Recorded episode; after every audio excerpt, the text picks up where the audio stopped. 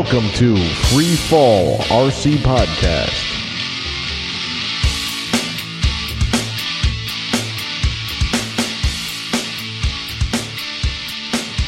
All right, welcome to another episode of Free Fall RC Podcast. I'm Steve, and here with me is Kevin.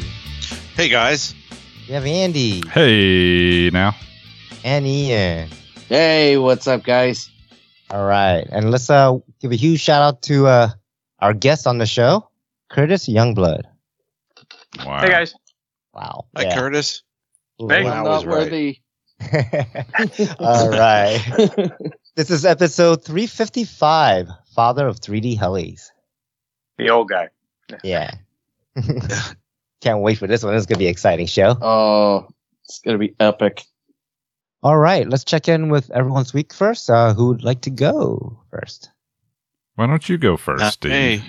Ooh, yeah. Oh. I like to go first because I really didn't do much. Um, this time of year, it's kind of been busy for me at work, and then also, uh, my wife, my significant other, just started a new job today. So Nice. there's Oh, been a lot of uh, change in the household here. So I've Yeah. just been kind of, you know, uh, taking care of the kids and you know doing other things. So Right. um, so the only thing I did do is hobby related was I did a little bit of wrenching on my Raw Nitro HD. Okay. Um, that's actually my last helicopter with uh, a set of BK servos in there. So you know I got a set of Thetas I want to put in there. yeah. So I'm gonna swap those out. So you know just to do some pre work. Uh, I uh took the heli off the wall and I mean, you know, I I drip dry these things. I you know fly them, put the hold the blades back, put it in the truck, hang them on the wall. Right. Uh, I took it down and oh my gosh, there's like Goop everywhere. slime all on the on the boom and like specks of Oh, man. dirt and other things on You it. You don't So, even I ha- like take a towel and wipe the No, boom no, down or anything. You just nope, nope. pick it up, put it in a truck, and then all the dust and dirt and all the Everything. shit sticks to it. oh, yeah. Uh, he doesn't want to do that because he, he'll ruin the seasoning. Yeah, yeah. Oh, it's man. gotta you gotta keep the seasoning on it. That's how it gets that patina, you know. Um, but but uh, yes, uh, I, I did do a little cleaning. I was like, you know, now it's time to. Now that I have to work on it, oh yeah, I gotta wipe it Yeah. down. So I did do some wiping down on it, but I did before I wiped it down. I took a picture and posted it on our uh, Facebook page because uh, you see the sticker on there, the free fall sticker. It is just globbed with Oh, Crap. wow. Yeah. Oh, um, yeah, so that's really it for me as far as uh, hobby related. Beyond that, just work, work, work, kids, kids. Um, uh, getting ready for my trip.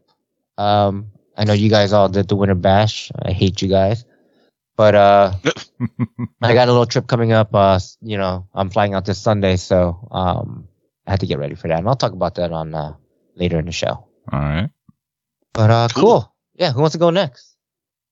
I'll go ahead and go next. Um, I did literally nothing in the hobby as far as wrenching. Did doubles, did Discord, but I did get in some heli parts. Uh, I actually, uh, somebody was getting rid of a, uh couple of canopies for a Black Nitro, and one of them was a Black Thunder uh, USA edition uh, canopy cool. that was mo- that was modified for a Black Nitro, and Nice. That's talk about f- yeah it was fucking mint um so definitely thank you carrie Car- uh, Kerry Brooks. Uh he gave me a great deal on that. So um after the new year i'll definitely have to ask around and see about getting a matching boom. That way I can have myself a usa edition. It, it looks pretty badass. Um it, there's not a scuff mark on it other than where it has already been cut out for the pipe. I think the only other thing I have to do is uh, drill out the hole for uh, tuning for the for the needles on the carb, but that's about it uh, on that. It's probably but, uh, never been used. it's never seen a day of flight. shelf. Yeah. Yeah, so it's like brand spanking new. Nice. Um, so yeah, that was definitely a, a buy that I could not pass up. Um, and uh, yeah, so I fondled the canopy, kind of like what Andy does, and uh, it's sitting on the shelf right next to the to the Black Nitro. Um, before I go putting it on, I'll have to put on that uh that that edging strip that uh you typically see on goblins. try to protect the canopy a little bit. But I think it's going to be like one of those uh, canopy schemes that's going to be like special occasion because it's like that mint and they're kind of hard to find. So, um, Yeah, I wouldn't use it. I would just leave it on the shelf Yeah, it'd be Yeah. a shelf thing. Yes, exactly. because you know you'll crash it first thing and then it'll be broke. Or at least I would. I mean, it'd be great for like you know like Fourth of July or something. That's kind of what I was thinking. But Mhm. otherwise, be- I mean, it's really nothing to change those out. I mean, the ta- the boom is really the only bitch thing to to get to, but it's not really that bad. But um, yeah, uh, really, that's about all I've done. Um, it's just work's been insane, and you know, gearing up for Christmas. I actually did a little bit of Christmas shopping, and then had to do some birthday shopping because my oldest daughter's uh, birthday party is next weekend. So, been getting a few things uh, bought, and just pretty much waiting for everything to come in at this point. Um, Cool. All Andy, right. what what do you got going on, Andy?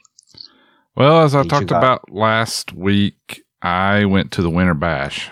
Oh, you suck. I let me see if I can remember everything because I didn't write anything down.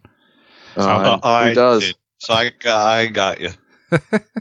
well, I left I wrote out. down as much as I can remember. Okay, I left out Wednesday morning. Uh, not super early. It was probably about nine o'clock when we rolled out because I had to put air in one of the tires. I forgot to check on this. As I said, I was using a new camper, new truck.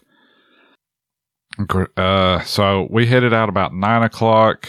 Uh, didn't have any trouble driving down except having to stop for gas every like 200 and some miles. So that's kind of annoying. But uh see, we got to the field around I'll say around 8 30 9 o'clock. It ended up being about a twelve hour drive with the three fuel stops and one pit stop. Got pulled in, had to find the gate code. I guess it had been changed since last time I was there. Got the gate code pulled in, not a soul anywhere. I was the first one on site. It's Wednesday night. Wow. So I just backed kind of over about where normally park the campers. It was level enough. I didn't unhook it from the truck or anything. I just put down the jacks and was good to go. So we spent the first night there by ourselves. And then Thursday, people started coming in, setting up. Um, Gator, Michael Gator, the CD for the event, he ended up being sick Oh, so no. it Oh, felt damn. yeah it, he um he was in pretty bad shape so it ended up falling on the other club members bert carrie um a lot of the other torches members nobody knew what what needed to be done they're all just trying to figure it out as they go Right. on the fly um so i'm sure that was a, a workload for them but it, as far as an as an attendee you really couldn't tell everything seemed to work fine and we had a fantastic Right. event. I think they ended up having around 60 pilots which is is pretty low f- for that event. So i don't know what happened just whatever. They blame it on the economy i guess. Uh wasn't publicized a whole lot i think as either. But the people that were there i think we had a really fantastic time. Um, i know i did. One of the probably more fun events i've been to in a while um, just for the Nice. atmosphere and stuff also my first fun fly being on the bk team so that might have contributed to it as well Oh yeah, that's way different. Especially in, you're in Yeah. Florida. You're in hometown at right the there. at the Yeah. BK Fun Fly on the BK Mhm. team. So that was cool. Uh, let's see. Went out with some guys on Thursday night to dinner. Uh, I don't think I flew Thursday. It was very windy.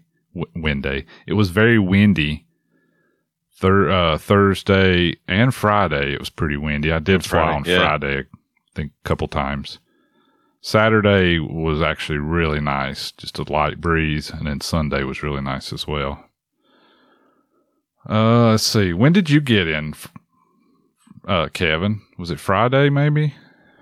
Yeah, it was Friday morning. Or no, Friday right It's around noon. I yeah, think it around was. about noon or one o'clock, I think. Yep. Yeah, so it's cool, cool Uh, to see Kevin. We got to hang out quite a bit, actually.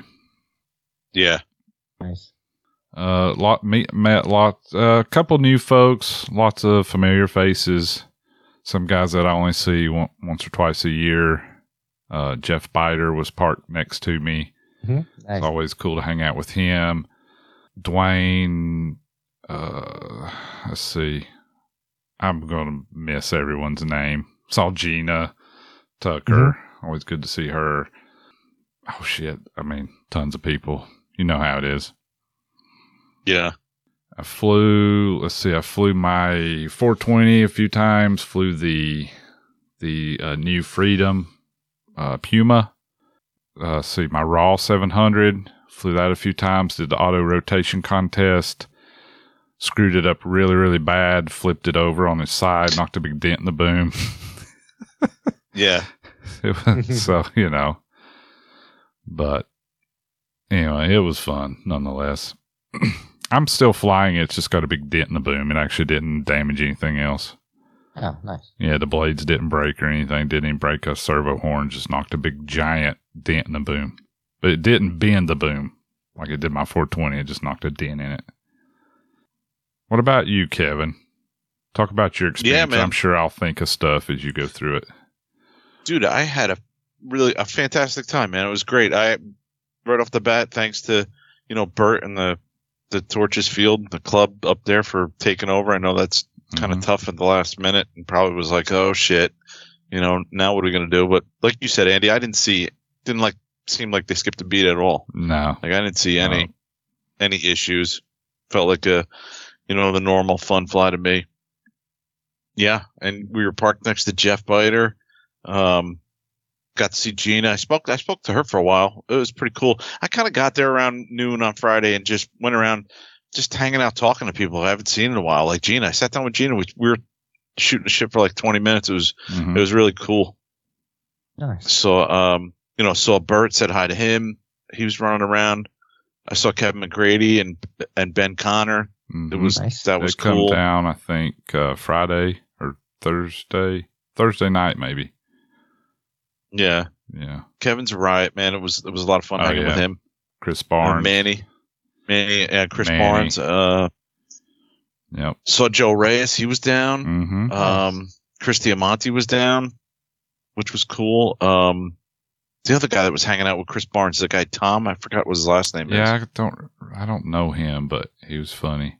Tom something. I hadn't, I hadn't seen John Cook and Justin in. Oh Yeah. yeah, ages. yeah. Mhm. Justin was showed up. Justin guys. looks totally John- different now. Oh yeah, it looks like it's a different person. You wouldn't Yeah. recognize him. Hey, it looks like he He's went like tall and skinny, and yeah, shot up. Yep. Yep. And uh, dude, Justin just killing it, man. His flights Yeah? were un- unbelievable, dude. Has he yeah, lost were- any of it? Because I don't know if he's been flying. You know, I No. don't know. these kids. he really hasn't. Like his, Travis, his dad, man. his dad was saying that yeah, he hasn't flown in a while, and I like, dude. There were times where we were like, I, I was off the sidelines, you know, or back a ways, you know, shooting shit with somebody, and we're watching somebody fly, and we're like, who the frig is that? Like just Mhm. throwing down, and we look and it's Justin. We're like, Yeah. holy He- shit! Like he might know that he lost a little bit, but the average person, Well- he's su- at such a high level, like you can't Right. tell. Yeah. It's amazing. I saw another guy that I, I knew from heading out to Sebring once or twice. Um, this guy uh, Jay and his son J- and and his son Hayden, who's and he, Hayden's got to be like ten, maybe, Okay. maybe tw- I don't know, eight to twelve, something like that. that kid was flying. The kid with the long blonde hair, Andy. yeah, yeah, him? yeah. Oh yeah, he was tearing it up. He's like a little bitty kid. Only been flying a year, doesn't sim, and yeah, was was tearing it up, man. That was that was really cool to see. I I recognized uh, Jay, um, but I I don't think I met his his son. Uh, Buzz was there, one of the guys I fly locally Yep, with like in Port St. Lucie. Buzz.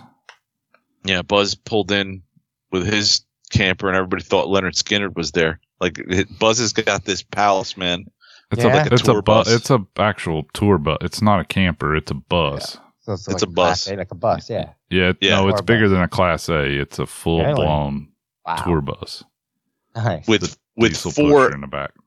four extensions Yeah, that four come out, slides. Or two pop each out. side. Yeah. Yeah. Or Mhm. slides. And he's towing his uh, Gladi- Jeep Gladiator with it. Nice. Uh, but it was good to see Buzz. He said he got some flights in. Nice. Saw Kenny Hutton, and and uh, Kenny has a anybody that's look that's got a, a Spectre V2 that wants to get a better canopy mount system. Kenny's Uh-huh. got something he's come up with that in TPU that he's printing, and he had it all packaged together, nice and neat.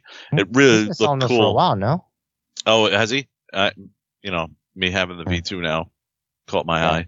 yeah. So yeah, message him on Facebook if you're interested. Because I know that Buzz and I have been going back and forth about something uh, that was out there for free that I printed in PLA, and you know it's not it's not TPU, so it's not flexible, so it's probably Mhm. going to break.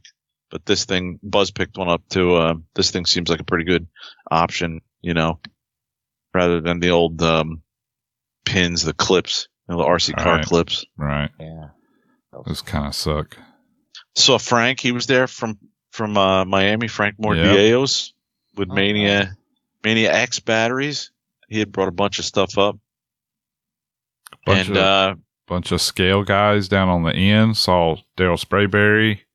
yeah, and the Daryl. Yep. scale guys with all their helis, which is neat to see.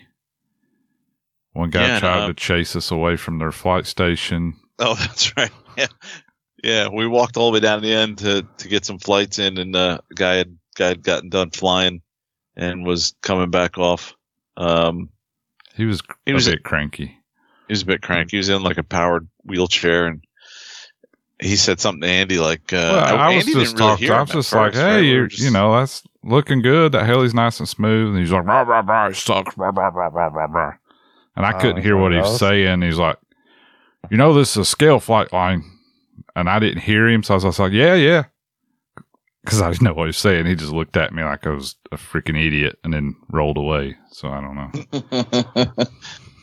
yeah, that's No. where Andy was Wait, flying. so his- they had a scale flight line? no, no, It was just it was the, just down at the end. You the know? end. We just went down there because everything else was full. Kevin wanted to fly. I wanted to f- test out the Puma a little bit. Wasn't going to do Yeah. anything crazy, but I I don't know. Yeah, I did get a uh, message from a friend of mine that I didn't know was going down there, but uh, buddy of mine, Jeff Raker, sent me a picture of uh, uh, both Kevin, Andy, and uh, Steve Shaw at the flight line get ready to test this multicolored looking goblin thing. Nice. He's like, buddies of yours? No, that must have been Shaw's, right? Yeah. Shaw's five. yeah. Yep. Yeah. It was fun. It was cool to see Steve. I know, uh, Steve Shaw. I know it bust his balls a lot, but he, Yeah. I actually do like hanging out with him. He's funny. Oh, Yeah. yeah. Oh, yeah. we had a he's good guy. time with him. Yeah, Couple uh, Jeff uh, Biter's friends, Ben, and then another one, Jerry. So just Ben and Jerry. We went Yeah. out to dinner with them. And then Oh, nice. That's awesome. Ice cream? Yeah, and uh, I got to spend a lot, some time with Chris Barnes that I've never really hung out with. Nice. yeah, Dude's a freaking riot. Yeah. yeah, me too. Yeah, Yeah, Shit that comes out of his mouth. You're like, it was what the hell is that? hilarious. Yeah. Yeah, we're having some fun. He's not the he's not like the loud, funny, obnoxious, funny No. guy. He's just real quiet with the one liners and shit. It was cracking me up, dude. I was about to fall over. nice. Yeah, Uh, so I also saw Kerry Brooks, and he hooked me up with uh, some servos. So I got to thank him for okay, that. nice. I was wondering if you got those servos. Yeah, Sweet. and I know he he had an ordeal trying to get to Florida. Yeah, his Uh, flight oh, yeah? got canceled and shit. He didn't show up till like 10, 11 o'clock on Friday night. So he Yeah. was just there for Saturday and Sunday. I think he didn't fly out till Monday though. But he was supposed to come in, was it Thursday night, and his flight got canceled and you know Yeah. how shit is. And I got to thank Kevin McGrady for uh, paying for my dinner when we went out to dinner. But the unfortunate thing is now I owe him something. Right, right. So I Mm. don't know if that's a good thing or not. But it was funny because he was sitting next to me. Um, dude, I have a great time with Kevin. I love hanging out with him. He's such a good dude, and such down to earth guy, you know, and good Oh, he's conversation. a great Just- dude. we were talking about a lot of different things and just had a good conversation all the way around. And uh, he's a riot. And he ordered apps, appetizers, and um, and when the bill came, she put it on my bill. And it was funny because so I so I leaned over and I was like kind of showing him, and he just snatched it up and was like, and he paid for it. And I was like, no, no, dude, I was only trying to show you that she put it on mine, and I didn't give a shit. I was gonna pay for it, you know, but I thought it was funny because it was just one of those nights for the waitress. She forgot Andy's drink order, and we were busting her chops about that. And it was just, yeah, Nice. it was fun. Also met John Elrod again. Oh yeah, I uh, forgot about John. Nice. John John came up to me last year and was like, "Hey Kev, you know, I listen to the show, blah blah blah. You know, we we got to talking, really good dude." And the same this year, like I was like, "Oh yeah, you know, how you doing, John?" And we we hung out for a while, and uh, Yeah, he's a great guy.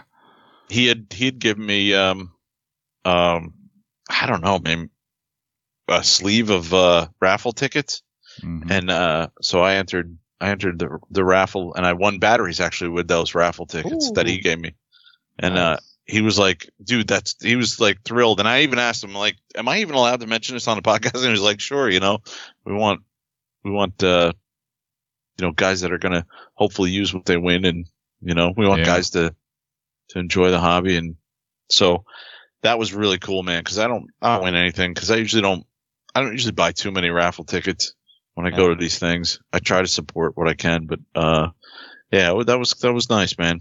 Won two um two four thousand milliamp hour Mania X batteries, 45C, the exact same ones I had just purchased for the 690. So Mhm. probably be looking for a metal tail conversion for that down the road and use those batteries for that because I already purchased. Uh, I got during Black Friday. I got the the two sets, you know, four four packs altogether. Uh, for the Spectre, the V2. So that should be Nice. that should be great, man. You're going all to stretch that Oxy Five. I got you right. Yeah, Could you Yeah. use those in it on 12s, or is it still too big for 600? 4000. Mm, I'd have to check to see what the fitment would be on that. They might work. I don't know. I've never had a 600. So I- what do most people run like 3000s, 3300s? Fours might be a little too big. I don't know. Yeah. Yeah, I'll have to see. I'm not sure what I'm going to do with that. I think I'm going to, I think it's going to be 6S. So I don't, but I don't know. I think I gotta- you should do I it got- 9S. I got the V2 on there. 8.5S is what we decided. Eight and a half. Eight and a Yeah. half Yeah. cells. Just cut that last one. No. Yeah. no, no.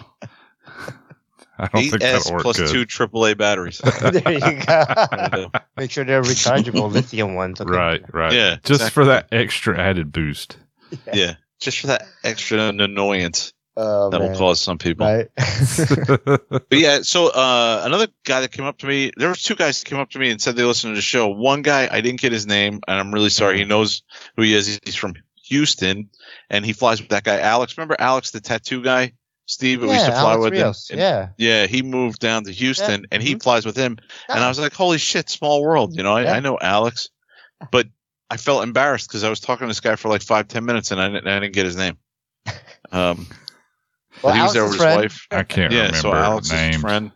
I feel Yeah. bad. Really nice guy, man. Uh, good pilot too. I was watching him fly. He had a 700 competition, 770, I think it was. Okay. He had and was flying that around. I do. And then another guy came up to us. Andy was uh, Brandon Leggett. yeah, I was going to say up. Brandon Leggett. Nice. Uh, I haven't seen him in a while. Yeah, I said he met you guys once him. before. Mhm. and came up and I was talking to him and we were chatting because he's now a Jacksonville guy and um you know he's like hey you know if you ever come up this way you know maybe we should get together if if Shaw's going to be s- any part of Torches Field maybe I'll come up there once you know I'll join and come up there once a month you know Mhm. and uh, I told him I'll let him know when I come up there and get some flights in and stuff you know Andy mentioned the auto rotation contest, which was a riot. I, on and you probably saw on Facebook by now that uh, that um, Justin Cook won it. And dude, like he's like I don't know Jedi with that thing on auto Mhm. rotation. Like he, he was doing some crazy Couple shit, just bringing it right down, and yeah, within inches, like putting it down there. And uh, but uh, Kenny Kenny Hutton had my favorite auto rotation. Um, he kind of did the flying behind his head auto rot- rotation. Yeah, over my head. I, I took off running I- like a pussy me- because I thought I was going to die. Steve Shaw and Andy were directly underneath this thing, and it's Oh, coming down, and. I'm standing Well, right next to Not the. only were we directly fencing. underneath it, it's the blades have almost stopped at this point. Like it was in Yeah. auto. Oh, and I'm no, like, that's oh, bad. Blades so are- I took off running like a you know So they, s- idiot. everybody scattered, Steve, and I just stood there, and I'm like, I'm just gonna watch how this thing comes down. Maybe I, I'll, you know, run under the net like a couple of steps, but I just stood there watching it, and within the last like maybe 20 feet, he he pulled it over to the flight line and. And Isn't there like brought a, it- brought a, it in. net? Yeah. Yeah, I was standing directly underneath, like directly in line with that net, looking up at it. right. Oh, and I, and I, I don't know, I wasn't nervous at all or anything, but I was like, well, it's Kenny Hutton. He, well, he's a lot better pilot than I. I was on the like the flight side. You know, I was doing the contest, and I when I it was all over, Tima said, "Why'd you run? He was already past the net. You'd have been fine." I was like, "Well, I don't Yeah. know. It looked like it was right over my head." Yeah, There was helis on the ground and everything everywhere where I was standing. I- You can't Yeah, right, look the up trip. and run. I just took off running. yeah. I stood there like an idiot. I was like, I'll try and catch it. I catch was it. afraid when I'd try down. to watch it run, trip over somebody's heli, break that, and fall down, and then get Yeah. hit. Be my luck. hit with it. yeah. Oh, but yeah, it was, fun. uh, that that was fun. I got a couple flights in on the uh, Oxy Five, and um, my my first flight was down on the scale heli line, and then we moved up one, and I got another flight in at that point, like up one. And Kevin McGrady was like, "Hey man, this is the first time I've gotten a chance to watch you fly. That was pretty cool. You were doing some, you know, back. I was I was trying to do some funnels in both directions, not you know, and I could do them in both directions, but then I was trying to smooth out my figure eights and stuff, and the wind had died, and I just had a, I just had a really good flight. So yeah, uh, it looked good. You're flying he good, was Kevin. giving me some compliments. Thanks, man. I haven't seen you fly in a while, so gotta get. Yeah, we haven't flown together. Yeah. So Andy, like you said, brought his trailer down, and, and uh, I Oh, yeah, how's got the new one? stay with them. So thank Uh-oh. huge thanks to Andy and Tima for letting me let me stay with them. It works so much better than what I've got that yeah, I'm mad now. I'm probably gonna have to get a fifth wheel. a fifth wheel. Yeah. It's so much better. Everything about it's better. The well, is only it better because it's new, or is it you know? no, because it's a fifth wheel. Oh, well, okay, it's so fifth new. wheel makes a big difference. It's it's new. It's a nicer brand, and it's a fifth wheel. But Mm-hmm. a lot of the the things that are so good, I could attribute to being a fifth wheel, like the auto leveling and right. the way everything hooks up and Mhm. everything works just so much better. nice. So, how did you find it, Kevin? You just kind of slept on a sort of a dinette bed thing. Did you sleep okay?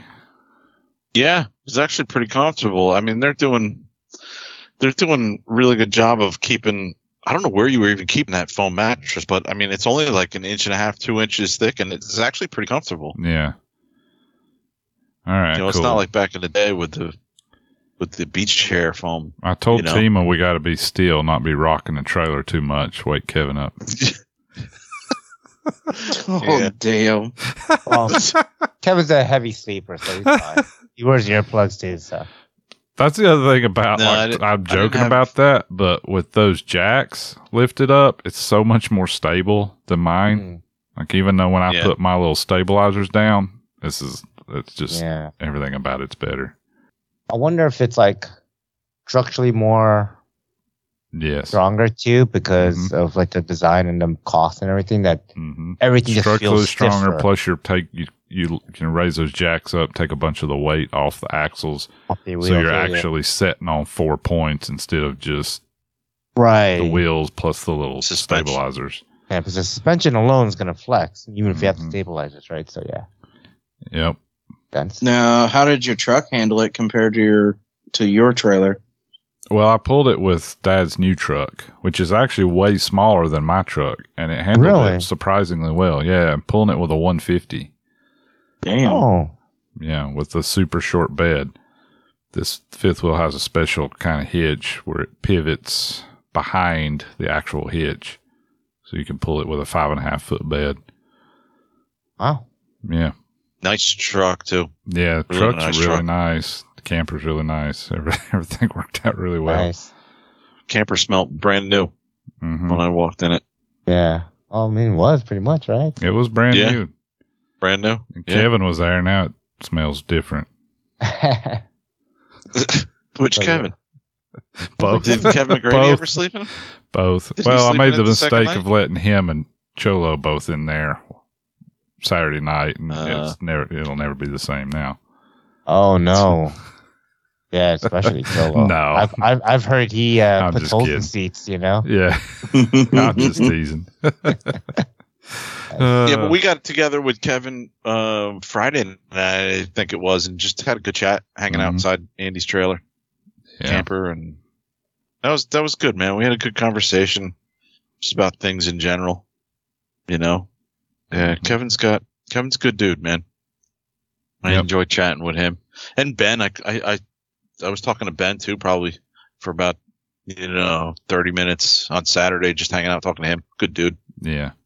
Man, so many good pilots. Once again, you know, you you, you Mhm. practice all year. You go out to these freaking events, and you're like, "Geez, Louise." Doesn't matter like how much shaking you your head. practice. Mhm. No, it's, Yep. it's just it's awesome though. It's awesome to see. Like Bert was, was killing it with the new orange and white raw, and Yeah, it's that that thing. It's very very pretty too. It's it's Yeah. a fluorescent type of an orange, but then it has white on it as well, so it's it's really nice. and I saw Bert. He just yeah, he threw down a really nice flight with that. Diamante, he's he's I watched one of his flights. Another good, just some great pilots, man. hmm And Andy helped a guy on Saturday. I don't know if you want to mention this, but Andy helped a guy yeah, for was- uh, uh, uh, a younger hours. kid. I've already forgot his name. I'm so sorry, dude. But uh, he wanted to double check his icon setup, and not many of the guys around there knew, knew icon. I was like, I got it. So we went through and double checked everything and tweaked some stuff and kind of got him all sorted out. And then uh, I don't know. Later in the day, he was a good pilot, but later in the day, I, I saw him crash it. I was like, well, so much yeah, for later that in the setup. we were, we were standing there and we heard boom, you know, and, and Andy, Andy said to me, uh, I think that was that guy I helped out earlier. Yeah. And he was like, yep, we saw him walking out. We, felt, felt bad for him. He was a good kid, though. He was from uh, the Panhandle of Florida, over at the Yeah. the western point. He said, but good Sarasota kid. Or out that way, Pensacola. Yeah, That's cool, I somewhere out there. I don't know. Not many crashes though, Steve. Like even with No. being windy on Friday, I think Mhm. that was one of the only crashes I saw. Who else did? Oh, Mr. Shaw crashed his little Yeah, doing whatever that OMP. thing was.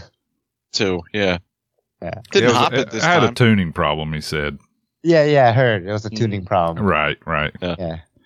I the think it was. Yeah. of his eyes and fingers. I think his fingers weren't tuned correctly. yeah, his Maybe it hand-eye had something to coordination do was with the- the, the 48 switches he was clicking. I know. What was, what off. was that? Was click, click, click, click, click, click, click, uh, click. he- okay, you know, let me it- step back and he start likes click, to click, hear click, himself click, say, take off. Crawl off.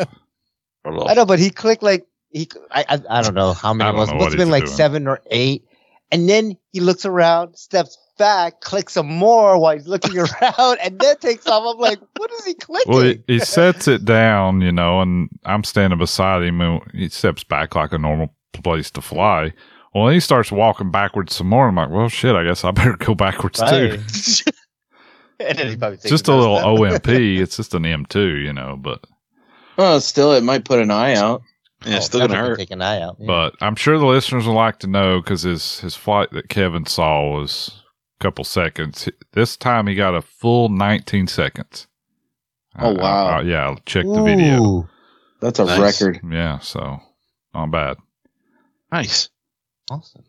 And speaking of talking radios, Ian, I got a chance to hear your voice come out of Andy's radio. What? times. Oh my Yeah. fucking god! I've Yeah. started using that more now. Every every time I overamp, it goes. I'm an idiot. And then on my 420, anytime I hit rescue, it goes. I'm an idiot. So it's it's it's quite amusing, actually. Oh man, I wish V Control had this capability. Me too. Yeah, it was. I think you it can. I think you can hack it. I think you can hack the the wave. I don't know. Yeah. Um. All right, let's go right into the main topic. So let's get to know Curtis a little bit more. Um. How did you get in the hobby? Like, how did this all start for you? Uh, my dad. I, I pretty much grew up uh, around the hobby. He's he started RC in like the late fifties, uh, building radios and all kinds of stuff. And so there's pictures of me at like one year old around all the RC stuff and Okay.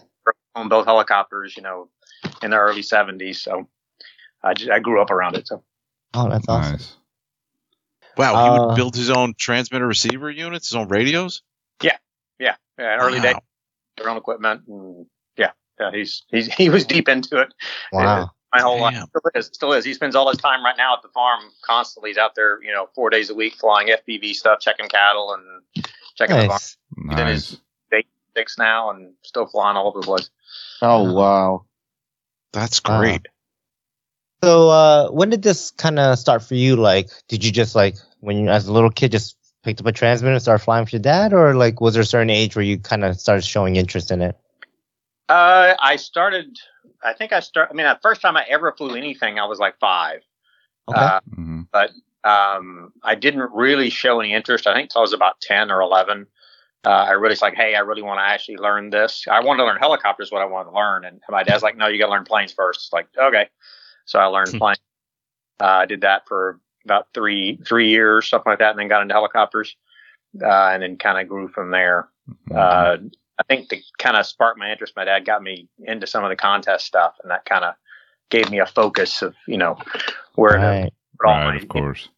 better and stuff. Yeah. Yeah, that's actually a good segue. Let's kind of go into that because, uh, you know, you have quite the achievement with uh, competitions, right? In your in your history. So, Yeah, I did. I did a lot of the. I mean, a lot when I started, it was all just FAI precision stuff. It, Mhm. it you know, the really 3D didn't exist. Mhm. Uh, I, I the first time I started getting fairly known for my competition stuff was like 84, 85 time frame. I started doing fairly well at the nationals, and then 86. I think 86. I was the first year I won the nationals, and then 87 I won the world and the nationals. And nice. funny thing is, the 87 worlds I won, the way you got the highest score was all hovering maneuvers. So you Right. didn't do any statics; it was all just hovering. And so Mhm. at the end of the worlds, after I won, they pretty much said, "Well, obviously he can only hover; he can't do anything else, so he's not that good of a pilot." So then, by the next worlds, I was doing all 3D stuff just so I could do more than just hover. Nice. Right, right. Wow. That's awesome. So yeah, there's just, but the the the the the 3D and FAI, and then kind of I kept doing both in parallel, but they obviously went very different directions. They were, they were Right. very fun for different reasons. So, so when doing all the hover stuff, did you think, hmm, this is a little bit boring? I wish someone would would invent more ways to fly this heli and go from Uh, there. Actually, no, I really enjoyed hovering. I, I still enjoyed hovering. I mean, it's it's it's the precision of it and the Mhm. there's levels of challenge, especially in setting up the equipment back in those days to make it fly precisely. And I, I, I really enjoyed that. The, the, it was just a very different challenge than 3D. 3D I also really enjoyed, but for very different reasons. Right. Actually, they're kind of the same reasons, but they're in different aspects of the same reason. It was all about getting the equipment to perform in a way that no one else could get it to perform. That was a Uh, big challenge back then, wasn't? it? I mean, you're Right. we kind of take that for granted now. Really, all of four of us have only been flying helis for you know five, six, seven years, so we've always had good equipment. But I imagine back when you you were doing it, it was a challenge just to get the equipment to perform. Yeah, and that was part of the fun of it. I mean, part of it, part of the fun was one dreaming up what to do, but 2 Mhm. once you up, doing it without the machine exploding. Right. I mean, that that was part of it was figuring out how to make the aircraft do it. You know, me physically being able to you know fly it in a way that would do it without because there's no flight controls in a lot of cases, no good gyros. yeah. It's also exactly how far could you push this before the aircraft explodes. Right. And I mean, because up until uh, probably even about the time I retired, I you could, I knew how to explode any aircraft instantly. I mean, I Mhm. knew if I put this blow up, I know exactly what controls to give, and I can blow it up. Right. wow. Not sure if that's still true. A lot of the machines are pretty durable now. Yeah. You can still probably get you can still probably get them in the right kind of head oscillation combinations of cyclic and collective. Yeah. You can blow them up, but it's a lot harder. It used to be you were on a fine line all the time, not not to blow them up. Okay. Um, right. uh, that that did start to change sort of near the last few years, where machines would hold up to quite a bit. Yeah, they're they're pretty pretty good now. I mean, you got Pretty hard robust sure. dampening and stuff, but you know, you you can't still boom strike one if you really try hard Oh, yeah. enough. Sure can. Uh, so let's see here. Um, so it seems like you got this nickname, Father of 3D. Um, from what I heard and read around online and stuff. So where did that come from? Just you know, because you were the pioneer of 3D maneuvers, or uh, you know, how did that come around?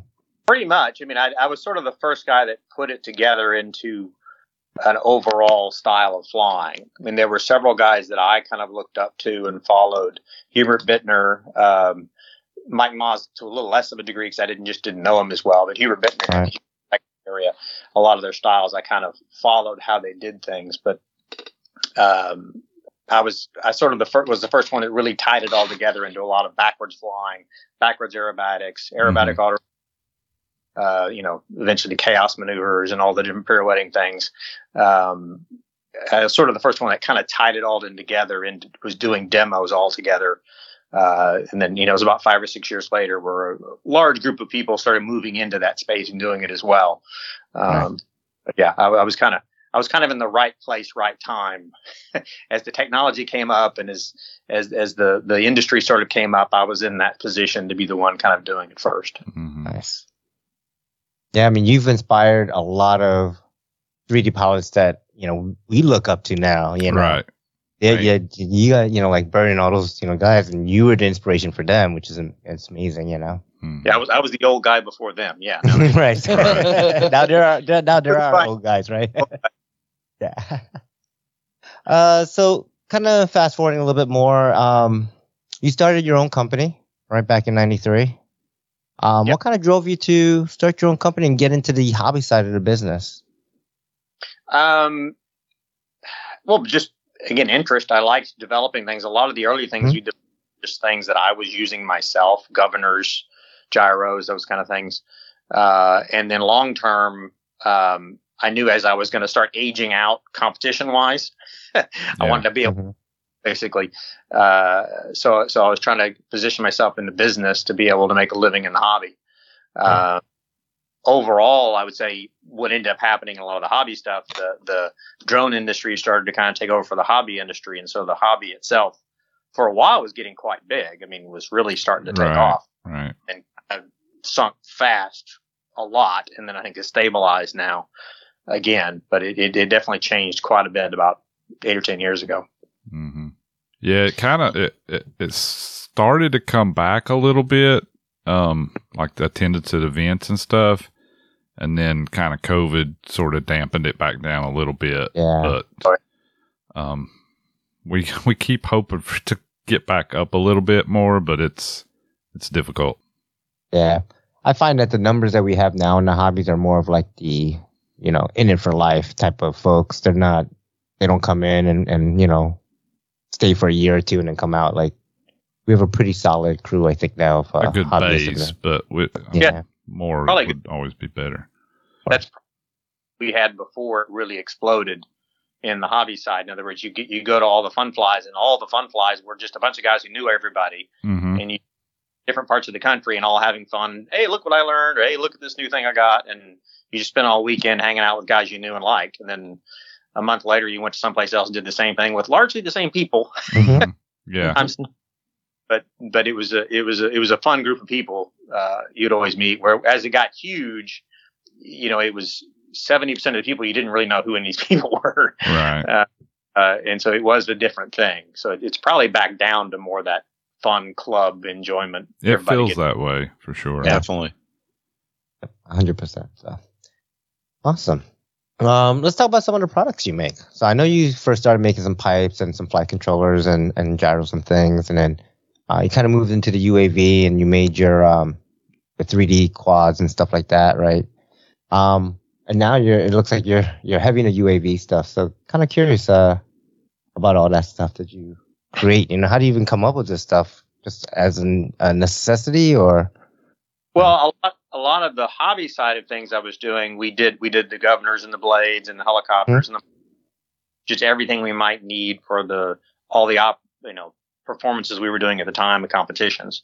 Uh, I, I to a large degree kind of lost interest in a lot of that's the hobby side of things because I kind of had developed as far as I was going to develop. hmm So I wasn't really, it wasn't really a challenge to me anymore. Honestly, it was, it was just kind of, do I just keep doing the same thing I'm doing, or do I go another direction?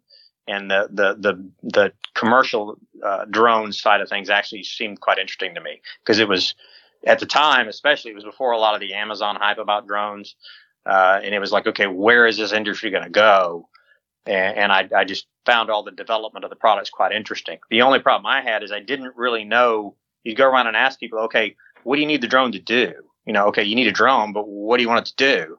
And other than take pictures, nobody had any real ideas. Uh, and so I moved more into the side of figuring out what to do with the drones. How do you, what do you do? What kind of data do you collect? How do you collect it? What kind of payloads you need to carry? That kind of stuff. So Hmm. I honestly moved more into developing my own platforms for my own data collection processes. So Mhm. a lot of the stuff we built are really for our own operations and own use. Uh, we just started building some larger aircraft, the Anzen and the Sakura. That was stuff we're actually starting to sell more into the commercial UAV markets. Uh, the issue with something like the Anzen is it's big enough. Most countries, it's not legal to use it. Uh, there's only very specific places and markets and clients that can actually use it. Mhm. Uh, so that's I, I would call I would say all that's still a developing industry. It's not Right, right. impediments to make it really uh, a, a full market yet, unless you're just talking military or just talking some very specific markets. hmm The uh the Anzen that you mentioned is that what the pe- uh, what what the is, is the use for that? Is that like a payload delivery system or inspection? What it was originally designed for, that I worked with several people in Europe on that one. What it was originally designed for was we we started operating or started working on it about six seven years ago.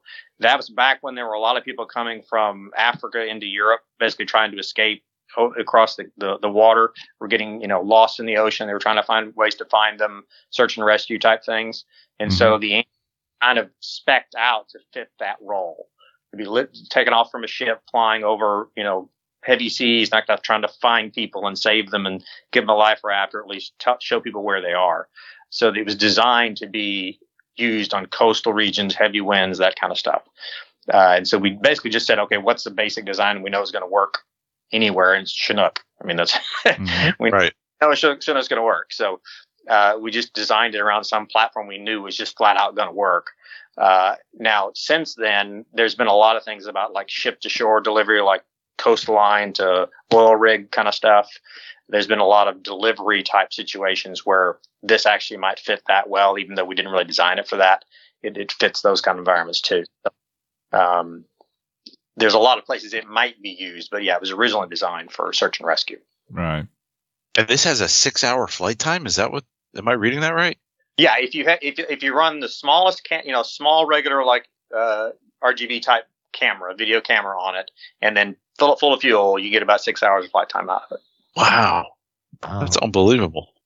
Yeah, most most people are going to probably a little more two three hours with it and carry more payload, you know, because you can carry maybe 100 pounds with it, it carry less fuel. Right.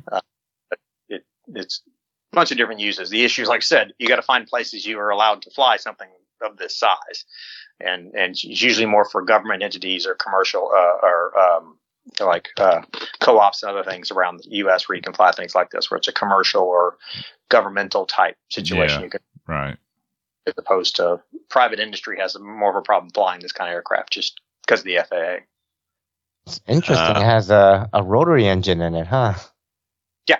Yeah. wow, cool. Nice. it's actually designed to use just about anything as far as a power plant. It can be all electric. It could be it could be single rotary and electric. It could be dual rotary. It could be all kinds of things. Uh, but the standard platform that we have it designed around is the the 3W rotary. Do, do any of your products that you have on on your website, uh, have you gone into like search and rescue in the United States? Any with any of those products? Do any municipalities use those or anything like that? No, the the search and rescue side of things is really where the Anzen was focused. The Okay. other Mhm. other products we use more in a data collection type environment. So you attach lidar to it or photogrammetry or whatever it might be. Uh, but the Anzen is the main one we've been focused on the search and rescue. And again, that's that's going to be in the, anywhere in the U.S. That's a problem. But like some coastal things and some in other countries. Right now, our main sales have been in other countries for the Anzen. Okay. Wow. Unbelievable. But yeah, it was definitely definitely interesting transition going from the hobby side to more the the commercial industrial drone side because it's a lot of it translate, but a lot of it doesn't too. Yeah, right. Yeah. Lar- largely with the drones, the idea is keep or, or with with the helicopters, the 3D helicopters. It was how far can you push this before it explodes, and then it really only has to make it the weekend, maybe. Yeah. right. Whereas the drone is the complete opposite. Is you don't really push the envelope on the performance. You want it to last a really really long time. Mhm. You don't really want it to ever crash, and you know, so it's a very different specs. You you, you know similar similar background knowledge to build it, but yeah, your performance you're going for is very different. Yeah, it's very interesting, and and the fact that you've got some more traditional single rotor helicopter type stuff as well, where it seems like most everything's went to multi rotors. I know you've got multi rotors as well, and like the collective pitch multi rotor, which is kind of the best of both worlds in my opinion. But it's really neat you got some of that stuff going on. Yeah, well, the, the, you get the efficiency when you go to the, the Mhm. single rotor over the multi rotors. The advantage of the multi rotor is simplicity. I mean, Right. Multi rotor Right. is just trivial and it just works. Uh, but when you're trying to get flight time or higher payloads, Mhm. or you know, or certainly if you're going to go to gas to try to get longer flight times, you just you have an efficiency over the- Right. Yeah, I would think a lot of applications going to a, a combustion engine of some sort gives you, you know, such a longer flight time than carrying 30 pounds of batteries or whatever.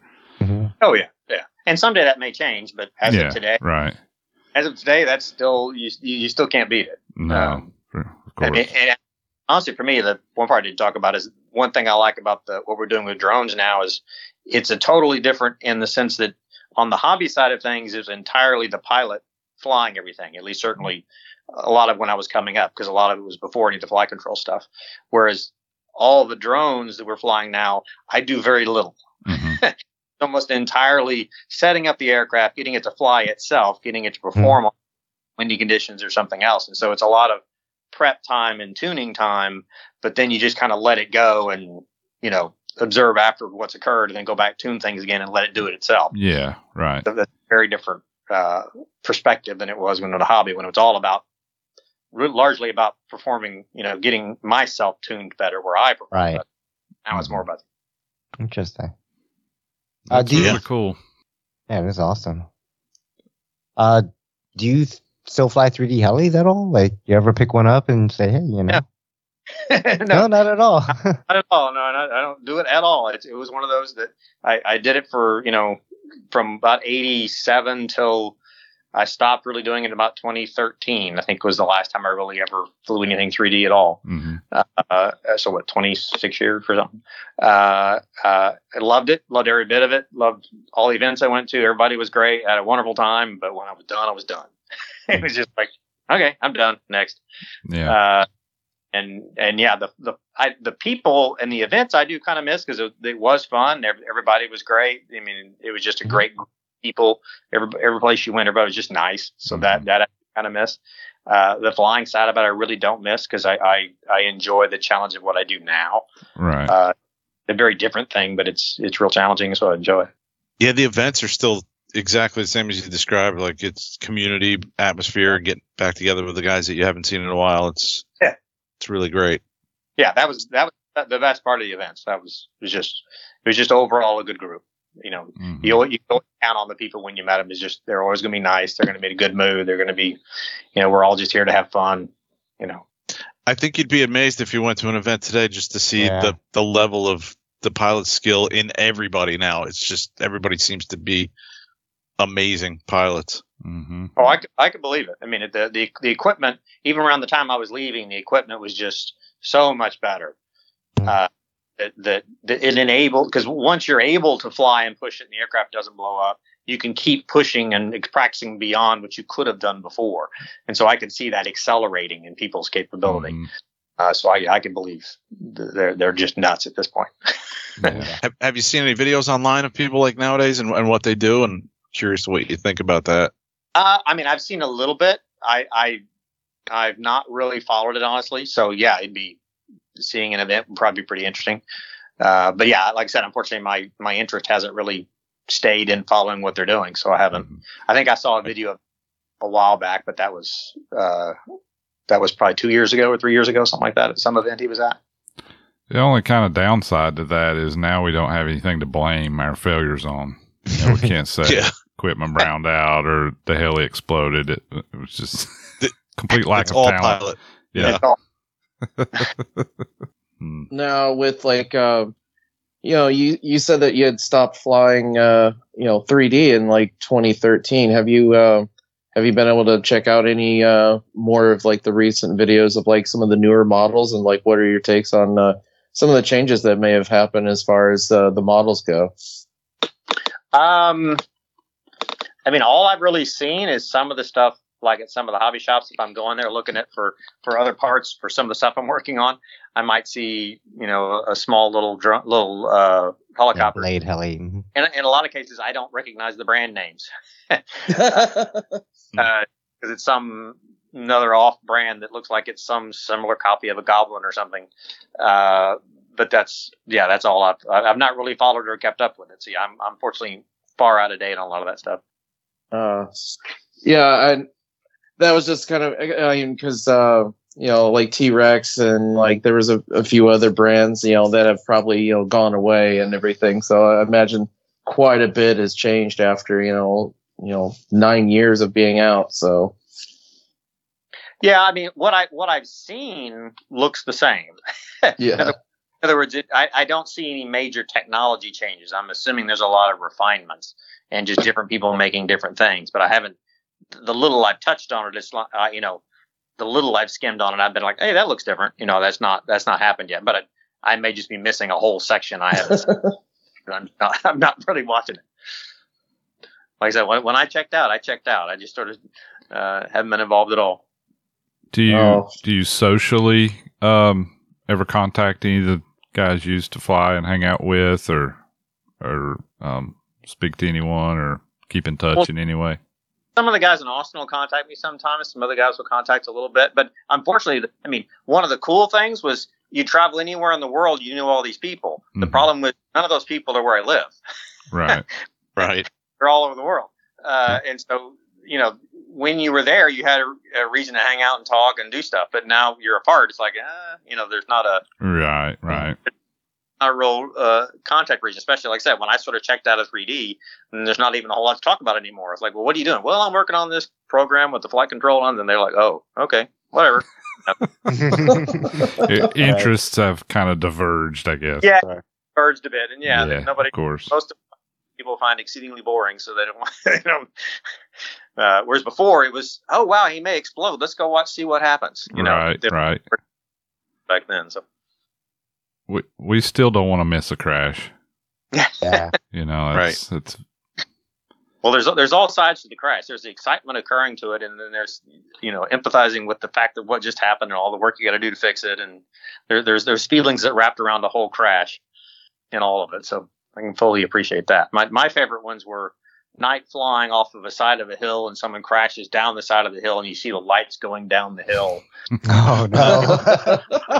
all of it, you know, all the you got to get the aircraft. You just destroyed the same thing. How are you going to get to it? Everybody's going to make fun of you while you're doing it. I mean, there's Yep. this whole series of stuff that's involved in that, and that occurred on multiple occasions. So yeah, Nice. Yeah, I take walk the of walk shame. of shame as a yeah. I take that as a badge of honor. I mean, I mean, it, it's something if it's like a dumb crash, like where your battery comes disconnected or whatever. But if, if you make it spectacular, people will remember your name. oh yeah, oh, I definitely had plenty of those. I was, I think, generally more known for my crashes than I was for much else. Was all the different ways I would crash. Yeah, I was I was actually telling the guys. Uh, I want to say sometime last year, I actually ran across a uh, a video of an event. I can't remember where it was at, but it was like in '94, and it was just kind of giving a recap of the event. And I, I was kind of really blown away how much uh, you know technology and everything was you know so different back then. Even as far as competitions, like I mean, you're talking like scale fuselages they were doing competitions with, and you were like one of the you know, you were one of the main guys at the event, you know, taking place. So it was like really cool to kind of see something like that, you know, versus like event coverage, you know, today. Uh, Yeah. it, it, it was really cool to see. Yeah, it's very different. And I said that's because what, what's a little funny is my daughters sometimes will say, "Hey, you used to do some helicopter stuff, didn't you?" It's like, "Well, yeah, I did." well, some people knew you did some of it. Yeah, they, they've seen some of that stuff, but not almost none of what we did, or very little of what we did, was really videoed. I mean, it was pre. all the- Right. there's some in the very later stages of of my career and some of the other careers around that time. So you get a few videos, but the, most of the years of us doing a lot of development just aren't there. You, you can't really go back and see them, uh, and so it's it's just it, it's it's very different than today in, in those sense as far as just being able to look at how things have changed. 'Cause I've got some old videos, like old film, of some of the stuff, so I've gone back and looked at it over the years.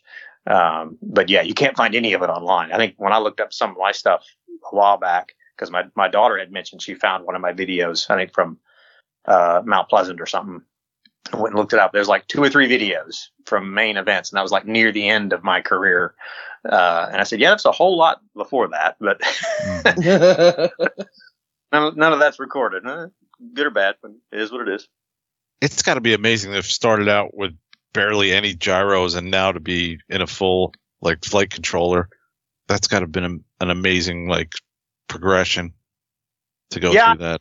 it was very different. I mean, the early days, certainly of a lot of the 3D stuff. I mean, I was thinking about that uh, when, when we talked about doing this this interview. It was like, okay, what were we doing at the beginning of 3D? I mean, at the beginning of 3D, we were it was literally like the old GMP flybarred helicopters. The gyros were old mechanical gyros, and the way you made them work better is you would pack certain kinds of grease in the bearings, which would change the oscillation rate of the gyros so that Mhm. they would hold better when you would stop. I mean, there was Okay. there was all the mechanical foam you would add to them internally to get them to stop correctly. So there was all this physical stuff you were doing to the one gyro you had in an attempt to get it to somewhat hold the tail rotor. Um, and a lot of the like doing backwards loops, we'd go I'd go full lock to lock on the rudder just in an attempt to keep it straight as it's going through a loop or a roll or backwards roll or anything. It was always just full controls. You just had to slam Wow. the roller and attempt to stop it. Right. Uh, of course, everything else was just flybar. So you were always leading Mhm. all the controls. There was no, you know, the tracking in a line wasn't a thing. Yeah.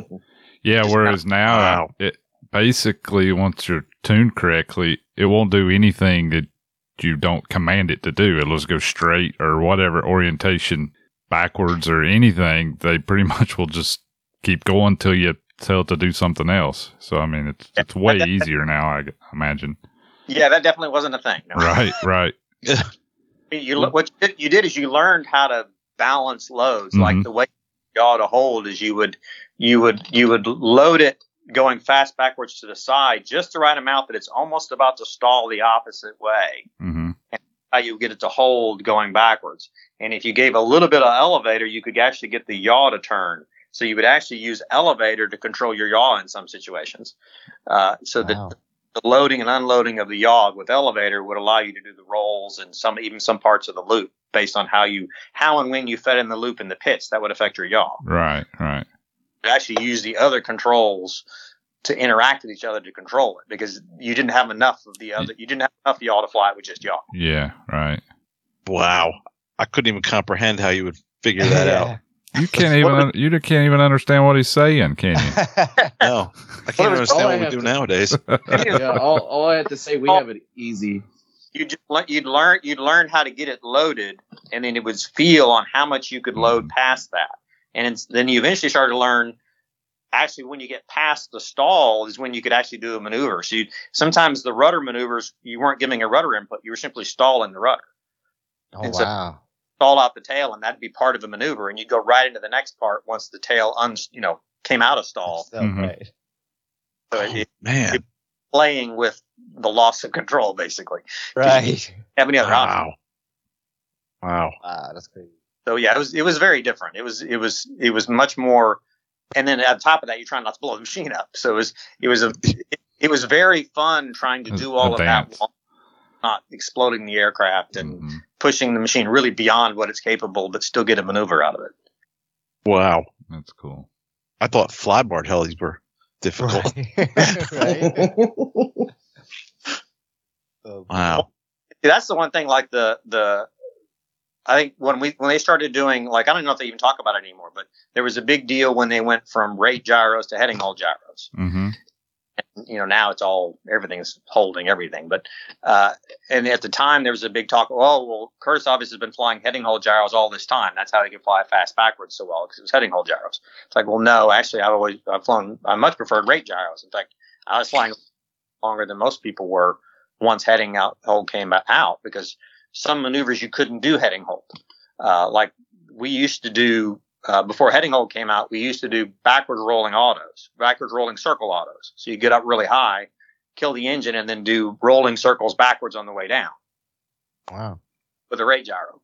The problem is once you went to heading gyros, as soon as you got slightly off on the yaw, the heading gyro would go to control and kill your head speed.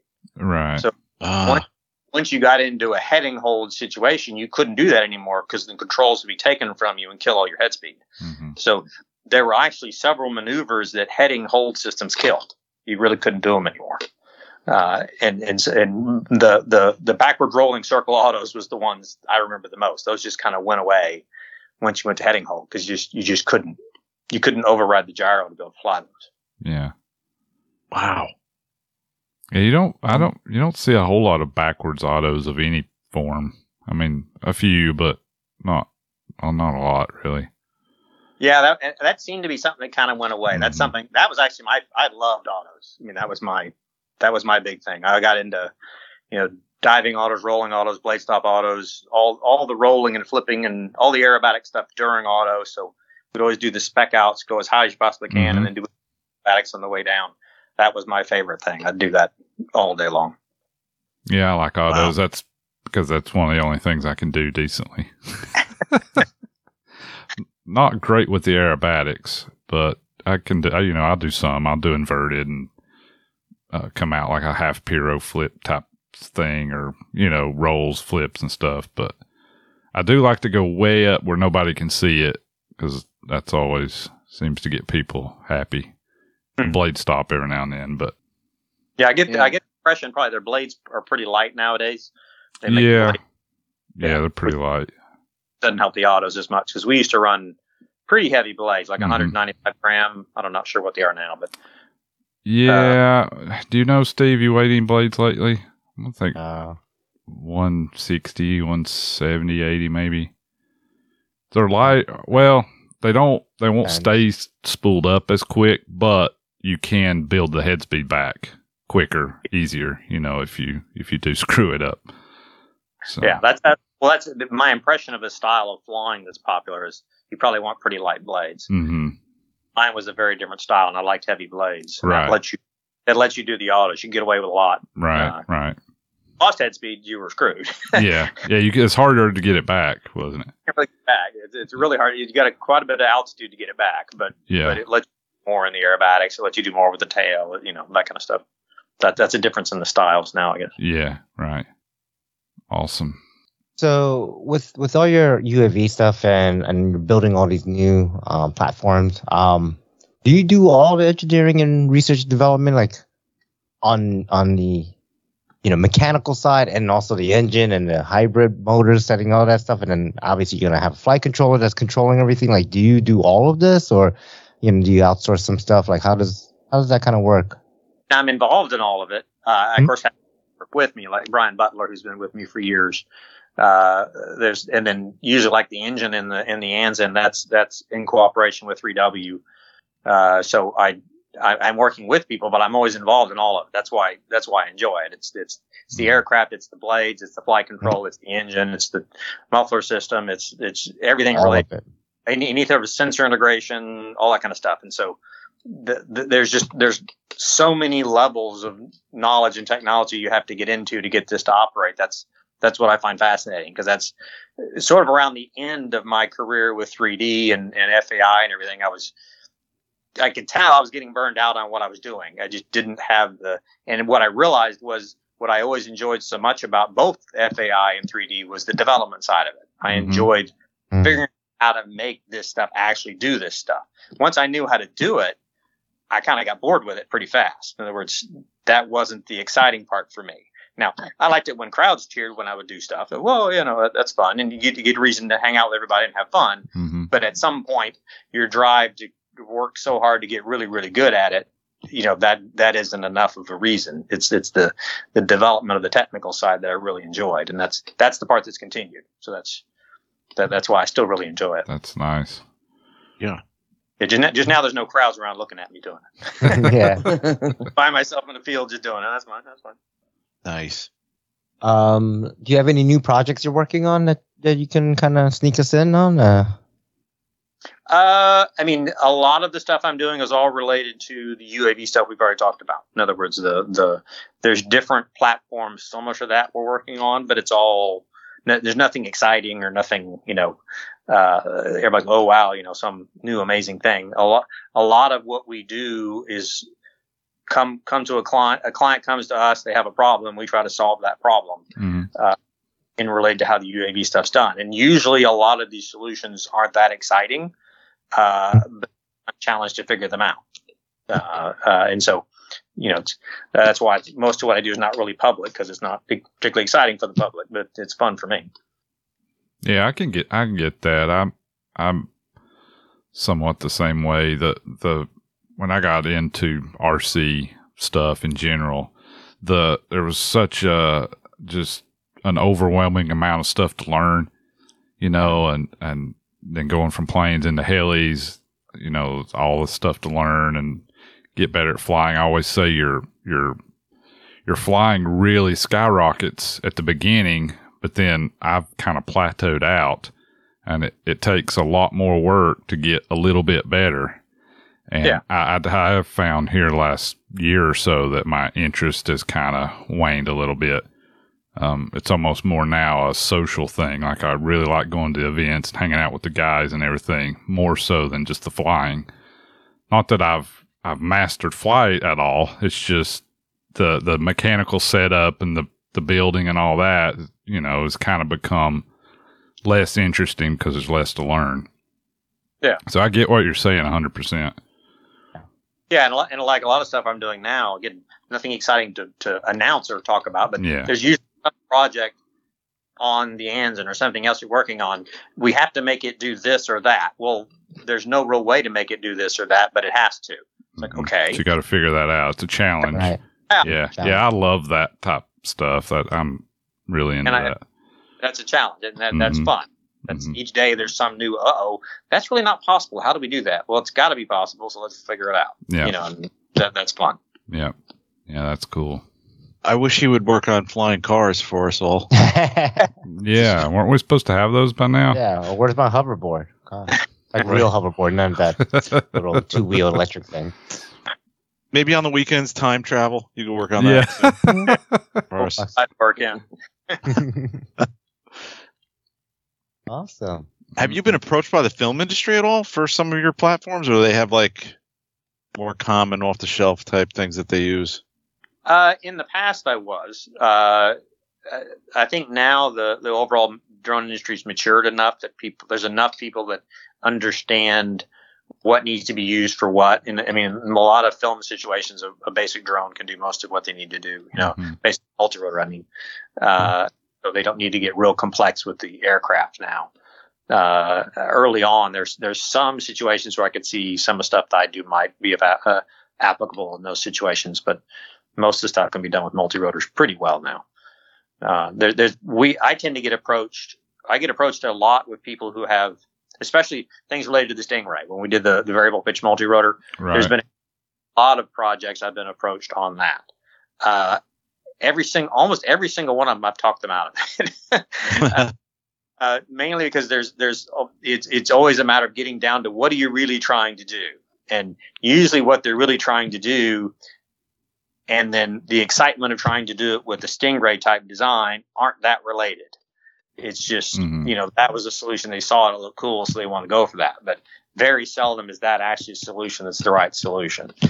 Uh, and so we we usually would talk. I mean, so far we've always talked them into a different type of solution for whatever the particular task is. Um, and that because I like Stingray, I enjoy doing, but there's very few practical applications for that kind of design. Uh, now, several things I learned from doing that design, I am using in other things I'm doing.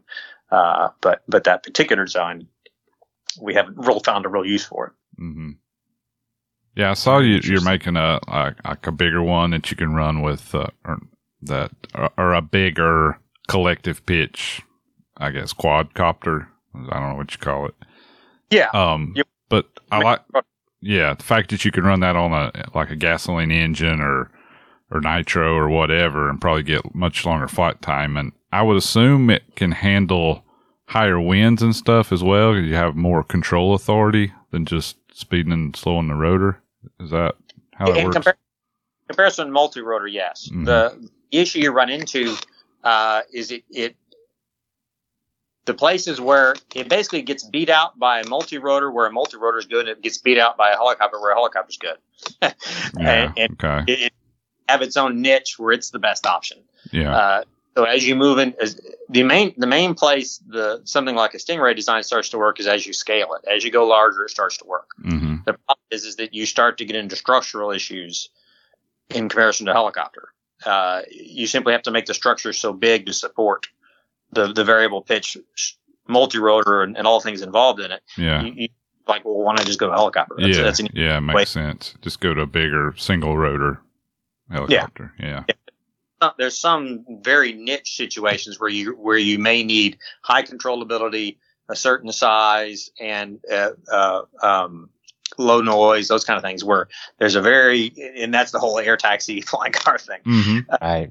you might get more into that kind of situation. But there's all kinds of, in my opinion, other problems with that that whole thing. But yeah uh, uh, yeah, yeah, that, that that one I really enjoyed, even though it to a large degree was a dead end on on development. I, it was very very fun to develop that because that was another one that they were like, well, you they, they can't fly inverted and they can't do flips. They can't, you know, that's impossible. Because even when we were doing it with the Stingray, we had a lot of really smart people saying it wasn't possible while we were doing it in front of them, and they were trying to figure out how. Really? We were, uh, yeah, literally had professors there at even at IRCHA coming up saying this isn't possible. You can't be doing that. You know, we're sitting doing flips with the Stingray. Yeah. I I wonder why. I mean, it's kind of obvious how it works. You got positive, negative pitch. You flip it Well, I- upside down. It works the other way.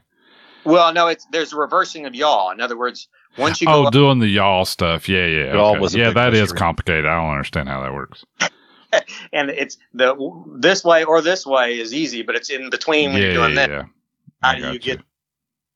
Uh, and and in the end, it actually wasn't that complex, but but you have to think of it. Mhm. Uh, uh, and so yeah, that that that was fun. But it, what does it come to?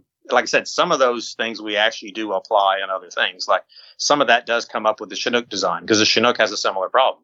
right. Well, a Chinook, it's got a, it's got the same kind of problem. Uh, so we can use those some of what we learned from that in other aircraft. nice. Wow. All that stuff just keeps leading you further down the road. You know, all the different things you learn back with the Stingrays applies to stuff you're doing now, and that's pretty cool. Oh yeah, yeah. Well, the big the big one is like rotor blades. That's the that's the big area that uh, rotor blades and control systems and how to make those stable and reducing loads on servos and those kind of things, which we learned a lot through the both FAI and 3D. hmm Really heavily into the the commercial drone side of things because how do you how do you get those to fly stably and really make it easy on a flight control to fly the aircraft really really well in high winds, all that kind of stuff Yeah. all that knowledge comes from 3D and FAI on how do you make those systems very docile and, and easy to Mhm. operate. Wow. Yeah, it makes sense. I hadn't really thought about Yeah. it, but blade development would be a big part of making everything work better. Well, and it's it's been a little it's been a little interesting in the in the the commercial UAV industry because when we first started in the commercial UAV industry five or six years ago, there was a little bit of the attitude of those silly little hobby guys, hmm you know, the little toys. You know, they really shouldn't be in the UAV industry. They don't know what they're talking about. And let us, you know, full size aircraft guys take care of this, and all the guys from the military take care of this because we're the professionals. We know what we're doing. Uh, and you know, fast forward five or six years, most of the people actually getting aircraft that operate and are actually in the field working, they're all hobbyists. Yeah. They're all well, hobby- well, uh, I mean, uh, those things have a lot more in common with a model aircraft than a, a full scale anything. Yeah. So Yeah, they- yeah, they really Right. I mean, what what you need the full size guys for is largely how do you put this into full scale uh, uh, manufacturing and other things, and Yeah. say they can work for you know 400 hours. I have to touch the thing. That's what you need Mhm. their knowledge for. Uh, there's a lot of knowledge that hobby guys don't have, but Right, of Sim- course. gut feel of how do you make this thing fly? Make it and work actually fly and work. hmm yeah, that that's a hobby knowledge. There's just so much more those guys learned over the years than the full scale guys just don't have didn't have that experience. Yeah. Wow. Opened up a whole new avenue of thought, Yeah. hobby related now. That's amazing. I don't know if anybody's got any more questions. Yeah, uh, I'm trying to think. for you, If I have any other questions here? That's fine. I'm good. I said I.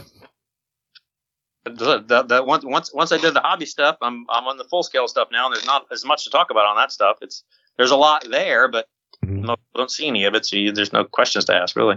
Yeah. you should go check out a local event maybe near you one one of these days if you have the time. Probably be uh probably be hounded for autographs or uh, amazed. Yeah, you'd just be annoyed to death. Everybody, nobody Yeah. would leave you alone. right. No, I, I think I'd be fine because most people don't have any clue who I am. There's a few people that would know who I am still. Uh, yeah, but word would get out, and then there Mhm. it'd be. Where you, you mentioned your your father uses uh, drones and stuff to check cattle. Is he he farm or I don't even know what part of the country you're in. Are you we're in Texas. Texas? Okay. Well, he's uh, by profession he's a nuclear physicist, so he's Mhm. like really smart guy, a lot smarter than me, kind of thing. But he he retired. What was it? And and I said his age wrong. He's not 86. He's 83. But sorry, uh, I realized I said his age wrong. Uh, he he retired.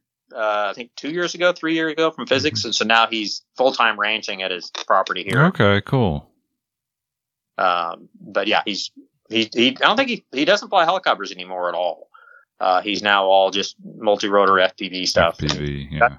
Got friends that come out all the time and they fly FPV all over the place. And but he his big thing is not really just the flying of the FPV. He still builds his own flight controls and develop his own software and works on all the return to home and mission Oh, blind nice. on, Wow. on software level. Basically, is what he really He's enjoys. Still into it. Still digs like That's amazing. developing that so stuff. awesome. Yeah, that's 83 cool. and still doing that. Wow. He was, he was telling me, I think it was yesterday. His some reason his aircraft thought he was in Tunisia. I don't know why, but okay. fine, and it thought it was in Tunisia. So he doesn't quite know why that Yeah. happened. Uh, he's like, does any of your stuff tell you that yesterday? Like, no, mine were all fine where they were supposed to be. You might still have a bug to work out of there. Yeah. That's cool. I was just curious because I'm a farmer. I grew up in the dairy business and, and row crop now, corn, soybeans. So. Yeah, okay. Yeah, he's he's uh, he's always done it as a hobby, just ranching Mhm. with cattle. Nice. Now he's still just a hobby. He doesn't. I mean, yeah, sure, he sure, like- sure. likes to lose a little bit of money at so he can write it off. But Right. well, it's not hard to do. yeah, he does. That's point. Not a lot. He wants to lose a little bit. Yeah, yeah, yeah. But yeah, that's that's that's kind of my thing, my story right now. So there's Well, thanks so much for coming on the show yeah. and talking to us. Uh, I know a lot of other podcasts are going to be uh, looking at us as uh, how did we how did we actually get you to to come on the show? But um, how'd you find the old guy? yeah, no, it's uh, it's great to talk to you, and uh, man, just talking to your whole family would be amazing. Like your your dad's story Wow, and, and your story, um, unbelievable. Yeah, well, my dad's story is going back, yeah, since the '50s. So he's he and he's much better telling the stories than I am. So uh, all all the early hobby stuff, he's very good at that. Nice. Nice. I appreciate the time you took. Come on our show. Sure. Yeah. Yeah. yeah. Thank you so much, Curtis. We really Dude. appreciate it. Sure. Thank you. And thank thank you for paving the way for the hobby, dude. I mean, Yes. hmm I I certainly enjoyed it. Yeah. No, thank you for that. I mean, I don't think the hobby would be what what it is today if you weren't around to do it back then. So, Oh, well, thanks, thanks. yeah, No, I, I think you had a lot more to do with just pushing the hobby than maybe you even realize. As far as like you you talked about blades a little bit, but flight controllers especially. Yeah. and everything. Yeah, I, I think it really really helped push us forward. I think not only that, I mean, you know, when you see someone do something that you didn't think was possible with the helicopter or a new maneuver or something like that inspires other people to push yeah, harder it- and, yeah, and get that's true better. too. Oh yeah, Uh, there was a lot from from about 80, 88 till the mid to late nineties. That's we were doing that constantly. That was that was what was. Feeding off of each other, right? And what's somebody doing? Okay, oh crap, that's fun. Let me go do that. You know, Yeah. was just constant. Every event was just what's the new thing, and that that was that was a ball. Awesome. All right. Well, thank you. Um, and I guess, uh, yeah, if you have anything, just, you know, come reach out to us. Uh, love to get you back on the show, even though our show's ending, but, you know, we'll, we'll talk. We know people. we know people. Um, and I do want to give a huge shout for, uh, Kevin, Kevin Kai Yep. for setting this all up and getting in touch with you and getting this going for us. Yeah. Yeah. Yeah. Yeah. We're friends with Kevin and also Ed Johnson too, you know, probably recognize. So awesome. All right. All right, thanks guys. Thanks. Thank Thank you you. very much, Dude, Curtis. thanks for coming on. All right. Take care. Take care. All Bye. Damn, that was amazing. Yeah. Holy cool, fuck! How are we gonna clean up after that? To to think about the maneuvers he was talking about and in to be in like uh not the heading hold, the uh man. Rape mode. rate mode. Yeah, Yeah. I remember I remember going through that with the mech- with the gyros that I had back in the day, you know, I had an Uh-huh. option whether it was rate or, or heading hold. I didn't know the difference between either one. You should Uh, try rate sometime. It's uh, It's uh, weird. Blow your mind. Yeah. Oh man. That's that's incredible. I'm so glad he came on the show, man. Yeah, thanks again to Kevin Kintz for setting this up and and uh, you know, he, I, he just got a hold of me one day and was like, "Hey, would you like to talk to Curtis at, at some point?" and we were, we Yes. jumped at the chance to do that. Yeah. Wow. Awesome. Yeah. It's it and dude, uh, we could do a whole show talking to his dad. I'm sure. Oh, too, you know. 100%. Yeah. Like, I would love to talk to him about everything, the hobby, his his profession. Just it'd be amazing to talk to him. Awesome. Indeed. Okay, let's uh let's move it on. Do we have a tech tip? Yes, we do. All right, this better Nice. be Curtis Youngblood worthy. Yeah. tech Is tip. it Curtis worthy? Dude, I already said it in the beginning. I'm not worthy. Maybe That's true, you did, Mm, Yeah, you did. Um, but we already no, knew I, that. I figured I'd do a small little tech, t- uh, tech topic on pitch links, and um, definitely wanted you guys to chime in. This was kind of a last minute put together for me. I with how crazy busy I've been lately, it's hard to think of this shit.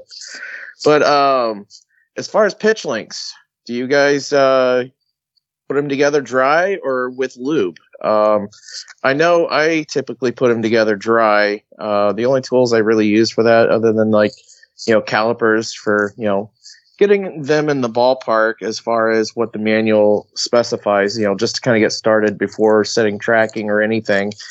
Um, I'll, I'll use calipers, uh, my ball link pliers, and uh, my SAB link tool to get them started. But I put them together dry, and then I did hear from uh, a uh, fellow podcaster that he uses chapstick uh, for turnbuckles and pitch links.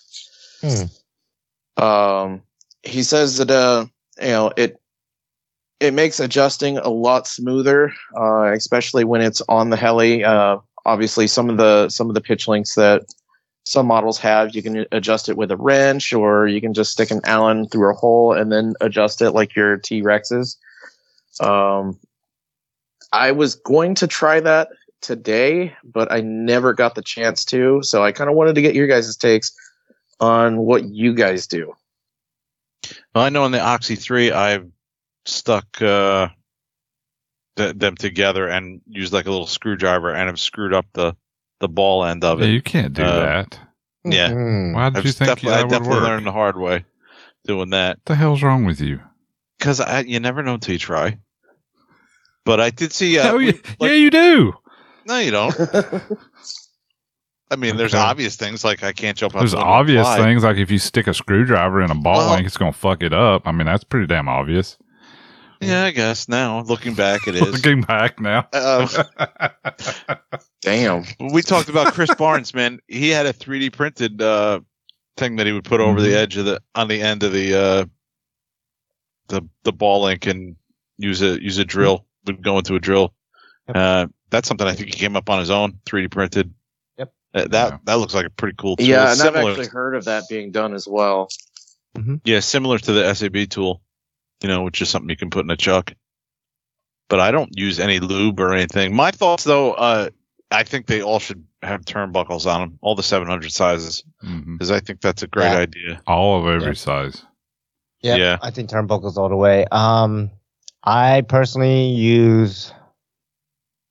I don't know what it is. Uh, it's the yellow bottle from SAB. It's uh, it's it's transmission grease basically for for an SAB, I think, or it could be one way grease. I don't know, some type of grease. I get it. Doesn't matter. I don't. I don't care what it is. I've used Bodo Lube. I've used anything. I just basically dip the, the you know the metal part of the the link and then I start screwing it in. Um, I do this especially on my 700s because I hate popping. Like if you try to turn a link turnbuckles, you just pop one link off usually, and you know for Yeah. me like thinking that I'm prying these links off like this is damaging, and so like That's you know, adding true. adding a little bit of lube. Um, I don't even have to hold the ball links. I could just kind of like put a little screwdriver in and turn that little hole. Um, and it seemed to work perfectly. I've never had a link pull out. So I've never No. had that problem. Um, I've had links break in a crash and go missing and stuff like that, obviously, but I've never had Oh, yeah. anything in flight happen. So I think it's actually a really good thing to do. Um, is those links, especially like, I mean, depending on the manufacturer, uh, Align, those links were horrible to put together. Um, Oh, you know, oh, dude, you ain't lying. right? I mean, SAB ones are pretty good. They're kind of um, tapered on the plastic part, so it kind of like feeds it in and then it grabs. So it's not like you turn, turn, turn, nothing happens. You you know you twist the links off and you're like ah. So um, but yeah, the lube helps a lot. I think. Uh, yeah.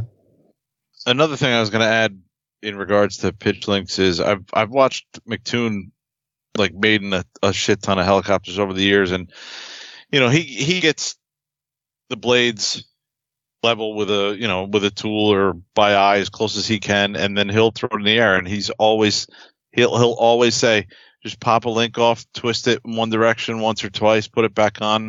You'll know right away if you put it in the air again and your tracking's off. You know, you're going to try and get your tracking perfect and um, just go bring it back down, go the opposite way. You know, you'll figure it out pretty quick. Oh yeah. Yeah, you need to mark Um, it though, so you're adjusting the same one every time. They'll put a little sharpie sharpie dot. True. sh- Yeah. sh- fuck, I can't talk. Sharpie dot Mhm. on the arm, Right. pitch arm or something. So I use lube. I used a little bit of silicone grease, much like that transmission grease. Maybe it might have been a little bit thicker on the Puma. and I think it made them worse. They're really tight, tighter than Ooh. normal. Oh wow. So the, really? yeah, which it could be the grease. I don't know. So the way I normally do them is I chuck the metal part of the link in a drill. Now don't don't crank it down tight enough that you damage the thread. A lot of times, depending on the type of link and the way it's made, you can usually chuck on a part that doesn't have thread.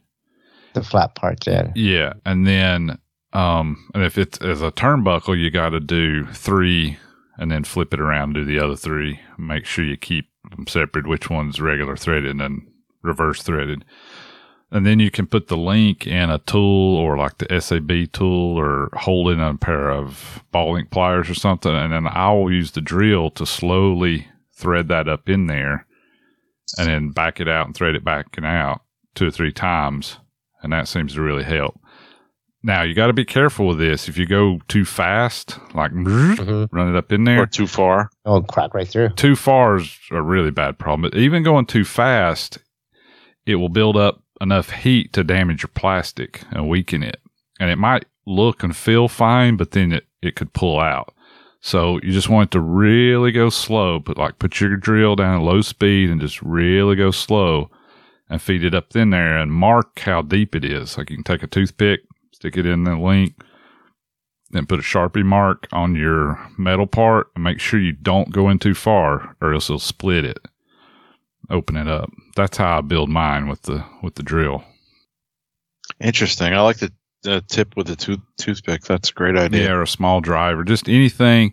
But stick it in there, put your fingernail on it, and then hold it up against the threaded part and put a mark at the end of your toothpick or driver, and that's how you can know how deep to go.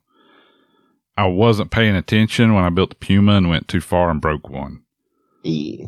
And then I, as soon as that happened, I said, I'm an idiot. And then I had, to, I had to get one out of the spare bag to finish my build. So don't be time- don't be like me and do uh, break your link. The only time going too deep's a problem. there. Didn't- Oh, shit. Who said that? Oh, nice. Um, now, after crashes, um, typically when I break a link, uh, I measure like the the one that isn't damaged, and that's when I just dis- uh, you know take the the broken link off and just replace it. But I still take the initiative to you know go ahead and redo my tracking, make sure everything's all good, and make sure there's no other components bent. But when I'm you know assembling and disassembling links, I, on most of your uh, ball link pliers, there's a nice little groove going in between um, the center part of uh, of your of your ball link uh, pliers. That's typically what I grab a hold of, like uh, the non-threaded spot, and then I use the SAB tool and just you know remove and replace. Uh, that's how I've always done it, even like when I first started in the hobby. And so far, that's that's gotten me by. I mean, I've I never heard of the lube using the lube for the actual links until maybe about a year ago. But even then, I was kind of worried about it. It's like, you know, what if vibrations, you know, throws off my tracking and all that stuff. That's not going to happen. Yeah. Now I know. So I got a thing of chapstick sitting on my desk and a uh, Drake that I'm about ready to disassemble and get some orders done. Cool. Yeah. So, hey, definitely thank you guys uh, for chiming in on that one. You know, it was kind of a last minute idea, and yeah. Um, let us know what you guys uh, think in the comments. Uh, you know, on Facebook. Um, you know, what what do you guys do differently? So, uh, we we'd like to hear it. Cool. All right. Let's move it on to news and announcements. All right. Let's do some news. And Announcements. Okay, what goodies do we have here? Got a new Nitro coming out. Again.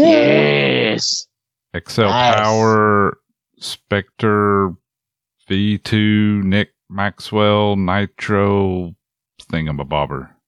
wow, I don't know what you call Wow. it. They're starting to add a lot of names together. oh Wow. my god, But Well, it's basically a Specter V2 NME that is uh, converted to Nitro. I mean, or not converted, but it's a factory Nitro kit with the NME rotor head, the tail rotor, and the servo geometry. Wow, should, be pretty badass. They're they're doing a um uh they're doing the clutch a little bit differently. Uh, Oh, I yeah? It's got a, like a tapered shaft it fits on, so you don't have to worry about any kind of run out or anything. It's uh it's it's pretty neat. They got some cool stuff going on. Was I overhearing guys talk about this at the Winter Bash where they were saying, you know, the motor, you can get the motor out in like a minute? Yeah, I think. Couple Something a bolts couple hold the guys were. I don't remember all the of details. taper. I just remember something about the clutch Yeah. is on a taper, so you don't have run out. Yeah, it looks pretty cool, man. Looks like gas tank's in the right spot. Right under the, Yeah, the nitro The fuel tank. shaft. I mean, yeah, the nitro tank. Yep. Thank you, Andy. Forever correcting me. yes, sir. he's gonna punch me next time I see him. No.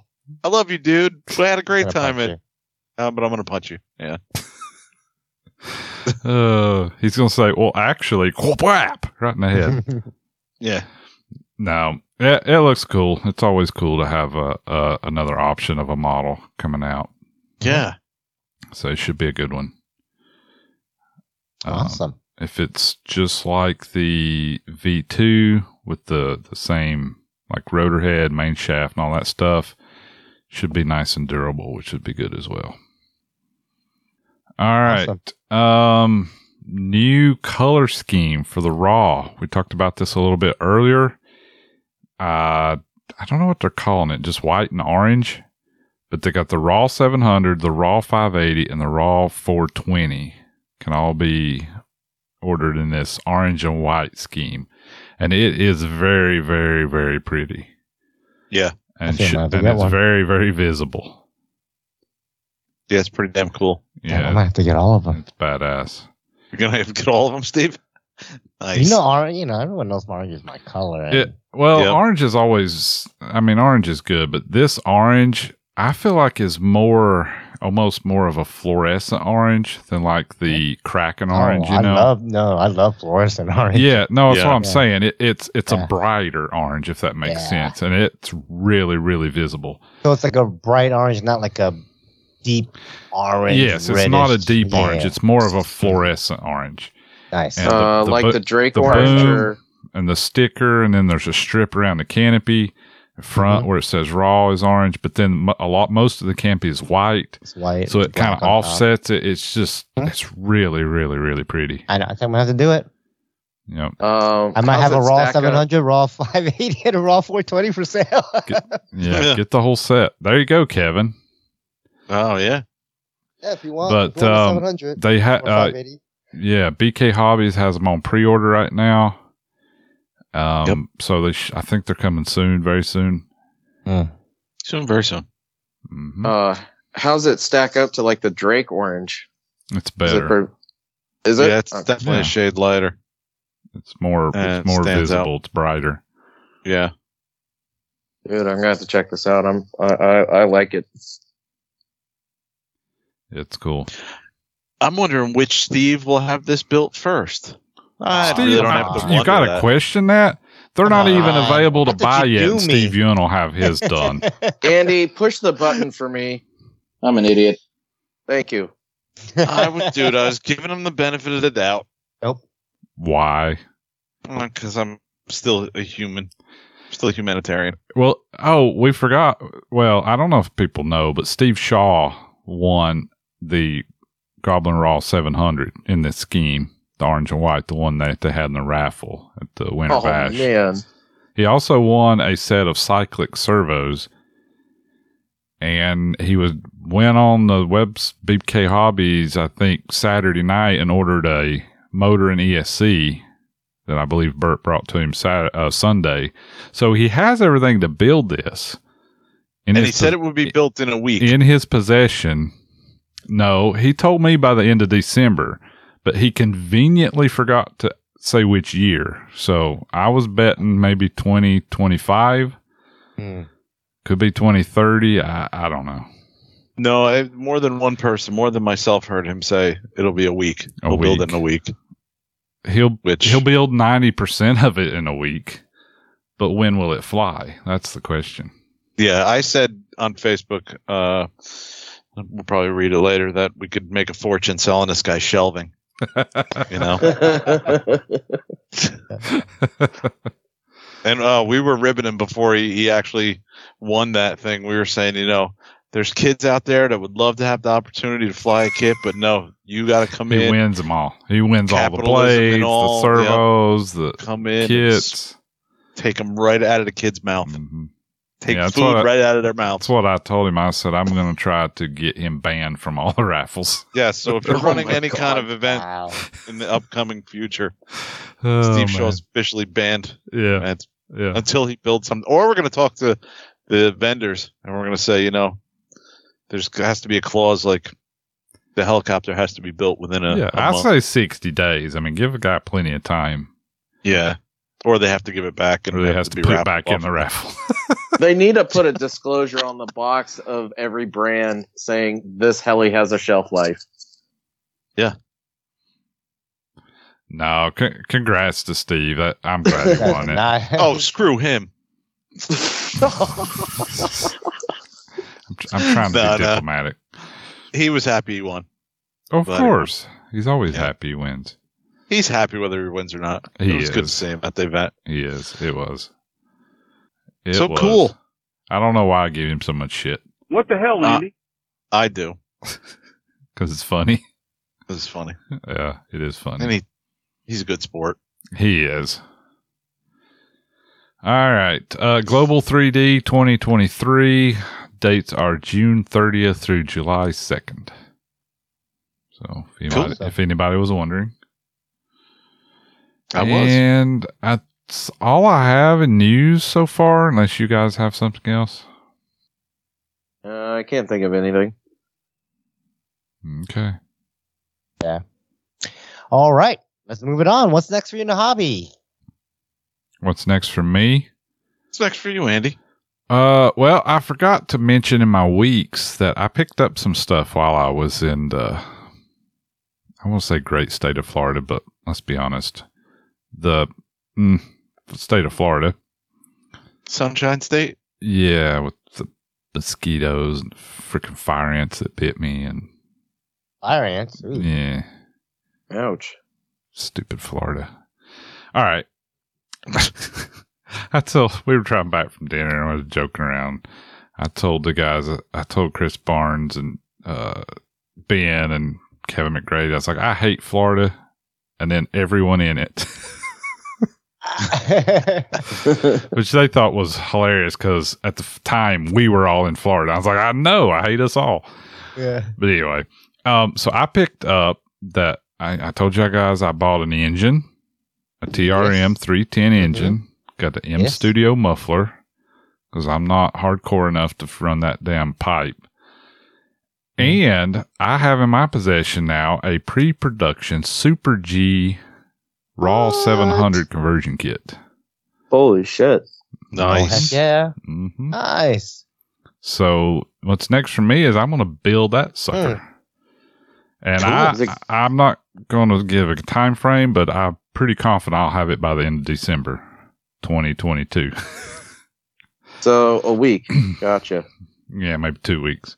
More than a week, but yeah. Yeah, a couple Plus, you weeks. got all that. Yeah. Plus the holidays, you got all that time. Yeah, so I want. I'm real excited because that means I get to test out my new engine stand because I got a brand new engine to Hmm. break in, and then I'm gonna have a brand new helicopter to put it in. I already got the raw 700 kit here, new in the box. Um, so yeah, if anybody out there wants a good deal on the original raw 700 conversion kit, let me know because I bought that one, never did build it. Now I got the Super G. yeah. So I got to get rid of the other one. My my loss will be your gain. I'll make you a good deal on it. Uh, but yeah, I'm gonna put try to get that together. I might I'm gonna try to. It's supposed to rain this week, but I'm gonna try to get a few more flights on the Puma, get it dialed in a little better. I really need a ESC fan. That 120 is getting a little too hot. Actually, I don't know the. Do you know what the high temp cutoff is on those things on Hobby Wing? Anybody, Steve? I don't recall. It's up there I though. don't either. I need to look it up. Yeah, I was thinking like 180 Fahrenheit, but I don't know. Well, anyway, I need to look that up. Probably adjust my alarm. I think I've got it set at 160. But uh, it alarm. Like when I start flying it with the canopy on and it's warm outside, I can definitely over. I, it's definitely getting hot. I don't. I don't know if it's getting too hot yet, but probably. Um, like I said before, I kind of expected that the motor KV's too high and the ESC's too small. so, Mhm. yeah, it's uh, whatever. It is what it is. I think if I put a fan on it, it'll be fine. Yeah. Yeah. Um, So try it. yeah, I guess I should order a boom for my 700 since this one has a big ass dent in it. But other than that, I, I didn't crash or anything, so I'm, I think I'm good. Well, except from that auto crash. Uh, okay. Kevin, what are you up to next? Dude, I got some shit to build. I gotta finish this or or get cracking. Not to steal another brand, but I gotta get cracking on this this uh, V2 700. hmm And uh, Got servos now. I think I got servos. The only thing I gotta get is some blades. Um, I'll, I'll get those. Dude, dude, those B Surface switchblades are on killer sale right now at BK Yeah. Hobbies. Are they? Yeah. Okay. Get two Really sets sale. while you're there. Yeah. Okay. Yeah, Yeah, I'll pick you'll, some of you'll those up. never beat that price. And the, I love B Surface; they're cheap, and half the time you Yeah. can barely even tell the difference. Okay. No, never. I always order them. Yeah, I'm sure I won't be able to tell. I won't be like, oh, that's the blades and not my dumbass. Yeah. Yeah, That'll totally. Give you happen. something to blame it on. Oh no, I crashed because the Oh. blades were bad. I had a I had a microscopic little bubble in the epoxy. Yeah. I'd show it to you, but now they're broken in half. I know. and blades fell apart in the air. Right. Threw me off. The paint had a chip in it. But I also got another helicopter from Andy this weekend, which was the Oxy 5 that he sold me. And he, Andy, you gave me a killer deal. Killer deal I on know. that thing, man. Thank you so much. I regretted it immediately. I know. I know because you punched me right after I gave you the money. I was like, what? No, But yeah, I, I gave him the stuff and threw the box of parts at him. I was like, here, take it, son of a bitch. I found this too. Oh, shit. Yeah. Gave me a bunch of extra parts and blades. Yeah, it was a good deal. And I already got, I think I have most of the stuff. Whatever they had in stock, I ordered and had it delivered already to stretch it. So I want to stretch that to 600 ish. And if anybody's Mhm. looking for a logo 550, I'm going to pull all my stuff out of that and probably sell that. I got 10 flights on that. Just Tops 10 flights. Yeah. And uh, I'll probably get He'll rid of even that. throw in the icon that's on it. yeah. If you need an icon, I'll leave it on it. Yeah. Killer deal coming your way. Yeah. So I got some work to do. I got I got to get back and uh let's see. I'm I'm in Vegas right now. I'm flying out Thursday, so Thursday back to work Friday, and I'll probably be flying again on on Saturday. And then Nice. get some get some work done. Yeah, man. I'm really excited what you think of that V2 Specter. Yeah. I think you'll like it. It's pretty great heli. Nice. Yeah, I got to figure out like uh I know I got a Neo off the 690, but I got to get another one. The one on the Oxy 3 isn't the best, and I think I have I think I have one or two more somewhere else. I got to uh I have to break out of retirement and see if they're any good. So I got a bunch of things I have to work because if I'm going to test out a, a, a Neo, I'm going to put it on the Oxy 3 and see if it's functioning fine and no, not going out of range for some reason. You know, The you one can do I- a range checking things, right? I think. that's- Yeah. I'd like to like put oh, it that makes too much sense. Just fly it as far away as you can. Just on a nitro. as far Yeah. away as you can see, and if it's good, then it's good. If it's not, well, wasn't meant to be. Okay. Shall No, don't do that. That's Where's a that bad button? idea. I'm an idiot. What the hell, Andy? Yeah. Yeah, Uh, make so- sure you uh, take the time on that recording so you can pull that. So Kevin's got a button now. hmm No, I was saying For what? No, The next two episodes? no, dude, you Yeah. are an idiot because I was saying that because Andy's I'm an idiot. Oh god, he was referring to Andy. Yeah. Oh, Ian, God bless you. No, he just just because you said the word, so that's why. he Yeah, said, yeah. You need to I, I know. One for the next two episodes. But I didn't say anything. right, Steve. Oh So, shit. All right. whatever. Well, Ian, what are you going to be doing? Yes. Um, let's Please try and save us. And if you say doubles are working, I'm gonna or Discord, cut you off this And call. wrenching. I'm gonna kick you off the call. Discord, doubles. Well, I mean, I haven't done any wrenching, but um, that could be happening this week. Um, I've got a couple days off uh, this weekend. Um, I've got my oldest daughter's birthday party. Uh, I get to uh, help put together with the ex-wife, and uh, gonna have a whole bunch of family over there at the venue and everything like that. And then, uh, you know, just spend time with the kids, spend the entire day out there. And um, Monday, I've got the day off. Aside from taking the kids to school, I ain't doing shit. Nice. Um, so that gives me uh, time for wrenching, so I can start tearing into some of these models and seeing why the seeing why the fuck my shit won't fly. So, uh, Oh, I know why. I'm looking forward. Yeah, fuck off, Andy. but but yeah, that's all I've got really planned, other than working in Discord and wrenching. So cool. What All about right. You, Steve? Steve. Yeah, I guess for me, I'm gonna do some wrenching, and I'm gonna work a double double, and um, yeah, you know, no. Uh, let me see. I do need to do some wrenching. I gotta do the.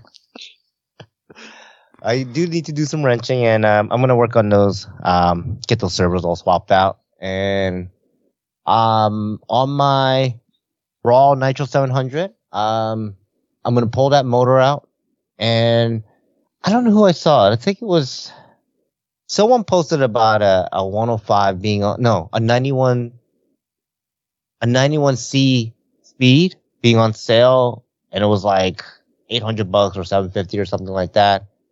And um, I don't know. In that thread, Frank um, Chae was like, "Oh man, the 91 3D speed is like one of the best. Uh, not speed, the uh, 3C, the competition one is one of the best motors out there." And I was like, "Oh, I have one. I'm using the carbon uh, 91 Terrec motor that's in the Black Nitro, not Black Nitro, the Raw Nitro 700." And I'm like, "I think I'm gonna pull that out, and I'm gonna pull the carb off that power tune. That's the carb I'm using. Put it back on that 91, and I think I'm gonna throw the 91 in there." Um, the only thing is I don't have a, a 91 pipe anymore. So I'm going to throw a 105 pipe in there and whatever. Just run it. It'll probably run. I'll give it a try. It'll be We'll see what fine. happens. I think it'll be fine. Yeah. Um, I know people do like the 120 pipes on 96s and things like that. So I'm sure, you know, this will work fine. You won't. You probably won't even notice that one tenth of a percent horsepower difference. No, probably not. So I'm interested in trying it out. Um, and like I said, I mean, I have the motor it's sitting there. It's brand new. Like I never used it. I just, like I said, used the carb. I bought the motor. So I thought it was a three D speed or whatever. Thought it was a speed motor. It was a comp motor. I ended up just pulling the carb anyways. But yeah, now I can put the carb back on, run that motor since it's new and fresh. Um, so I want to do some wrenching on that. I, I can't believe it. I don't know what's going on with me. I, I think Andy, you're rubbing off on me, or maybe Steve Shaw's rubbing off on me. But I've had that 580 raw nitro kit Me too. Did it? I got one. plastic wrapper at all. I, am I'm, I'm, I'm just, I'm like dumbstruck by it. Like I, I go into the garage and I'm like, why is there a box there that's unwrapped? Like it doesn't make sense to me. It doesn't compute, you know. So no, but um, I think I'm gonna save that for the holiday uh break. Nice. Um, I think I mentioned that my wife started a new job. Well, there goes our family vacation trip because she can't take the time off anymore. Oh. I didn't Oh, right. realize that. Oh man. Yeah, so uh, the, you know, the annual trip we go from December to, uh, I mean, from uh, Christmas to right, New Year. right. Right. We're gonna, I guess, do a staycation. So I, I might Okay. do some work. I might take some, you know, recoup some of those days back. Um, Yeah, maybe take it them roll next over. summer or something. Yeah. Yeah. Well, Cool. next summer I'm I'm taking my sabbatical, so I'm Oh. gonna I have three months Well, off. so- next winter. I don't Yeah, know. next oh winter. my god. You're gonna take three months in a row off? Yeah, I'm gonna take three months in a row. off. Damn, dude. Um, Damn. I'm he's got to have. some- July, he's August, got to have September. some. Yeah, he's got to take time off to build all the three orange helicopters he's getting. That's true. Right. and the and the 580 And the 580 nitro. raw. Yeah, you know. No, I have a lot of things to do, and and I think this winter I'm gonna take it a little bit easy as far as like being that you know stupid like headstrong. Like, I'm gonna go fly every weekend. I don't care the weather. You know, like I'm kind of getting older, and and I can definitely feel my my fingertips just they get cold really quick. My hands get cold really quick. My feet get cold really quick. Uh, bad circulation, I guess. So wintertime, I think I'm gonna actually bunker in a little bit more. You know, obviously if there's a nice day, I'm gonna go fly. Um, but I'm gonna bunker in a little bit more. Try to get all these this wrenching shit that I need to get done and and clean up the garage and kind of get my RC stuff situated. Um, you know, become ready for the springtime. Springtime will probably be February, end of February here. You know, start to get warm up enough for me to go fly. He's going to build seven helicopters They're all identical next summer. Five days a week, he's going to go fly. By the end of next summer, Craving it. he's- yeah, he's going to be like a badass pilot. that would be nice. That'd be cool.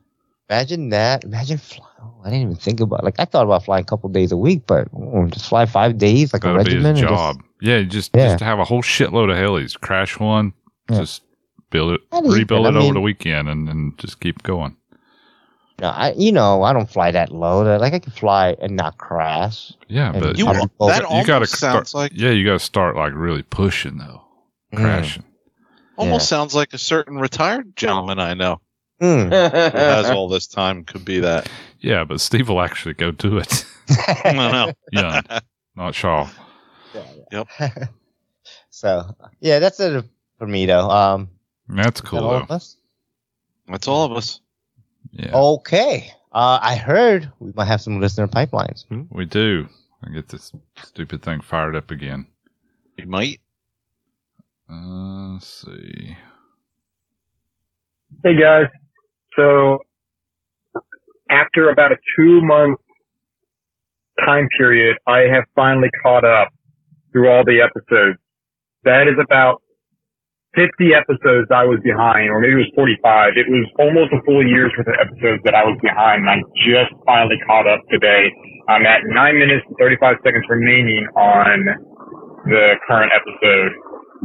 That was a lot of listening, and uh, yeah, my brain is fried from listening to wrenching Discord and doubles. oh my gosh, Ian, I swear, dude, I'm gonna slap you upside the head next I see you. Anyway, so that episode was great. Uh, hearing from George again was amazing. Uh, I'm so glad that he's doing better. I didn't know that his health was taking a turn for the worse. I'm glad he was able to get things straightened up. But hearing from George again was amazing. Uh, cause it, last time I heard from George, Ian basically replaced him. So it's Ian's fault that he left. So damn it, Ian. His, uh, no, no, damn it, Ian. Uh, for kicking him out. But it's great to hear George come back on for a little bit. Um, I guess I couldn't stand Ian because he had to leave early. So again, still you, Ian. What the hell? But Poor it's uh, it's great to hear from him. Uh, he he was always a good addition to your show, and uh, I wish he stayed longer, but I totally understand why he didn't. He just he seems like he's a jack of all trades. He's he's always into something different, like every everything. He's into every form of RC, and he's into every single hobby and thing you can ever think of. So uh, it was a really good episode. I thoroughly enjoyed it. Anyway, talk to you guys later. Bye. Yeah, Thanks, Shaggy. Thanks, Shaggy. Thanks, Shaggy. Thanks, Shaggy. I And know, uh, I don't know where he was, but Yeah.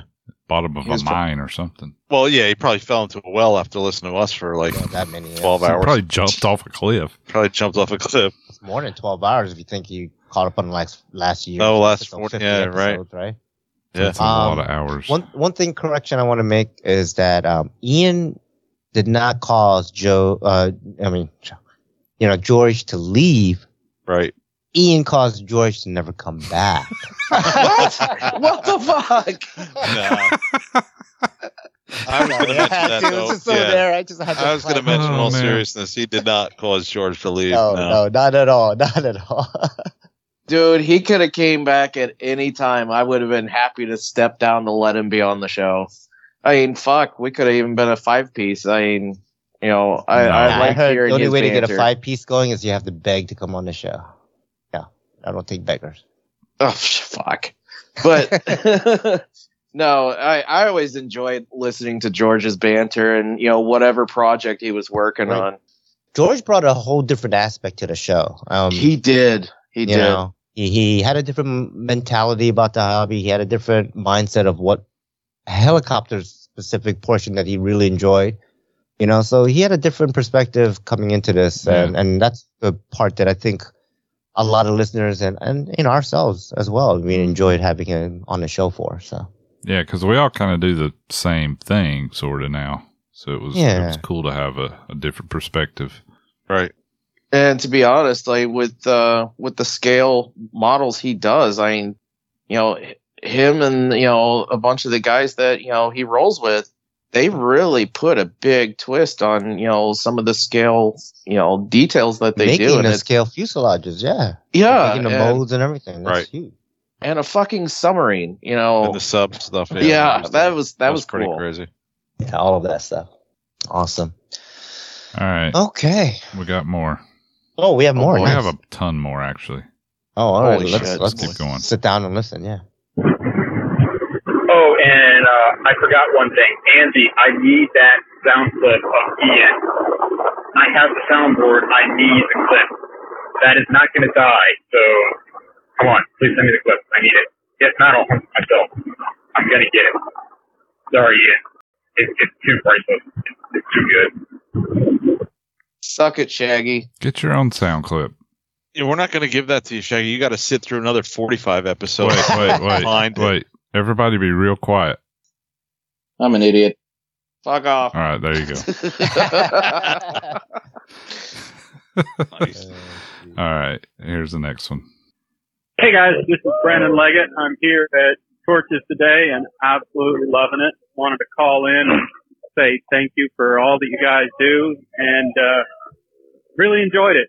Um, thank you, Andy, for your help getting my gas are going at IRCHA and uh, hope to see you guys in the field soon. Bye. Nice. Nice. Thanks, Brandon. Uh, all right, here's another one. Hey, you guys. I just wanted to say thank you for uh, all the great uh, podcasts and all the knowledge and everything. Steve, Andy, Kevin, and Ian, man, I have loved listening to you guys. It was great seeing you, uh, Andy and Kevin at uh, Winter Bash and that. And I just want to say uh, thank you and uh, good luck in whatever you guys decide decide to do in the future, man. This is Dwayne Six. Uh, take it easy and thanks again for everything. Bye. Oh, oh, thanks, Dwayne. Thanks, hey, Dwayne. thanks, Dwayne. Nice. Great dude. Hey Great guys, dude. Steve calling Oh, from boy. sunny South Florida. How y'all doing? Guys, man, I got so much to say tonight. First of I'll all, bet I want to do a little bit more of a recap of the Southwest Rodeo. I saw so many people, and it was great to meet. It was great to meet a lot of new guys. Talked to Ken Marshall. He's got a ranch event, co- event coming up in February in California. Sounds like it might be a fun time. Saw Doug Darby, King of the Gassers. Always great seeing Doug. He brought some of Nadine's cookies. Actually, he let me mm-hmm. take a couple, one in each hand, so that was terrific. Saw three guys that kind of conspire together, Virgil, Sean, and Scott.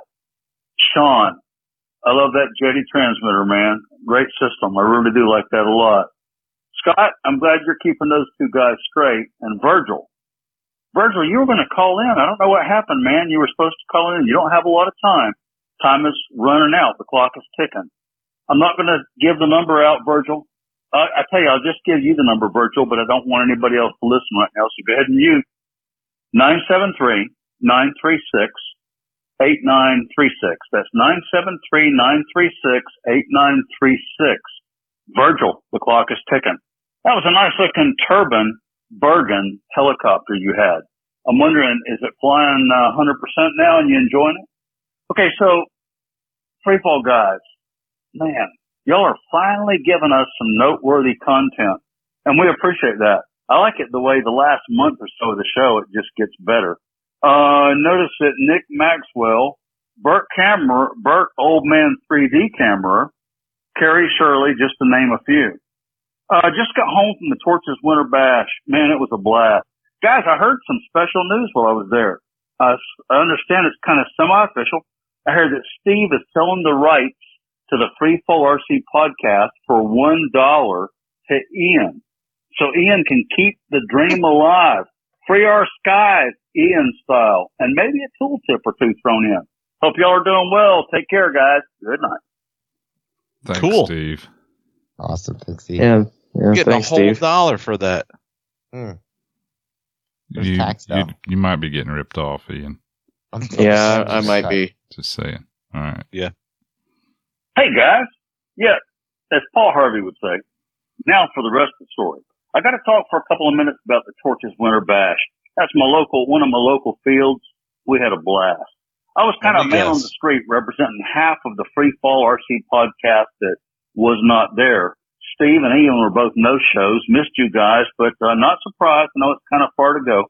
Uh, I understand that Steve might be working on his Miata. Steve, I'm glad to hear you're breathing some life back into that thing. Ian, you're either doing a little 420 kind of like uh, in the closet or possibly uh, working on another tooltip.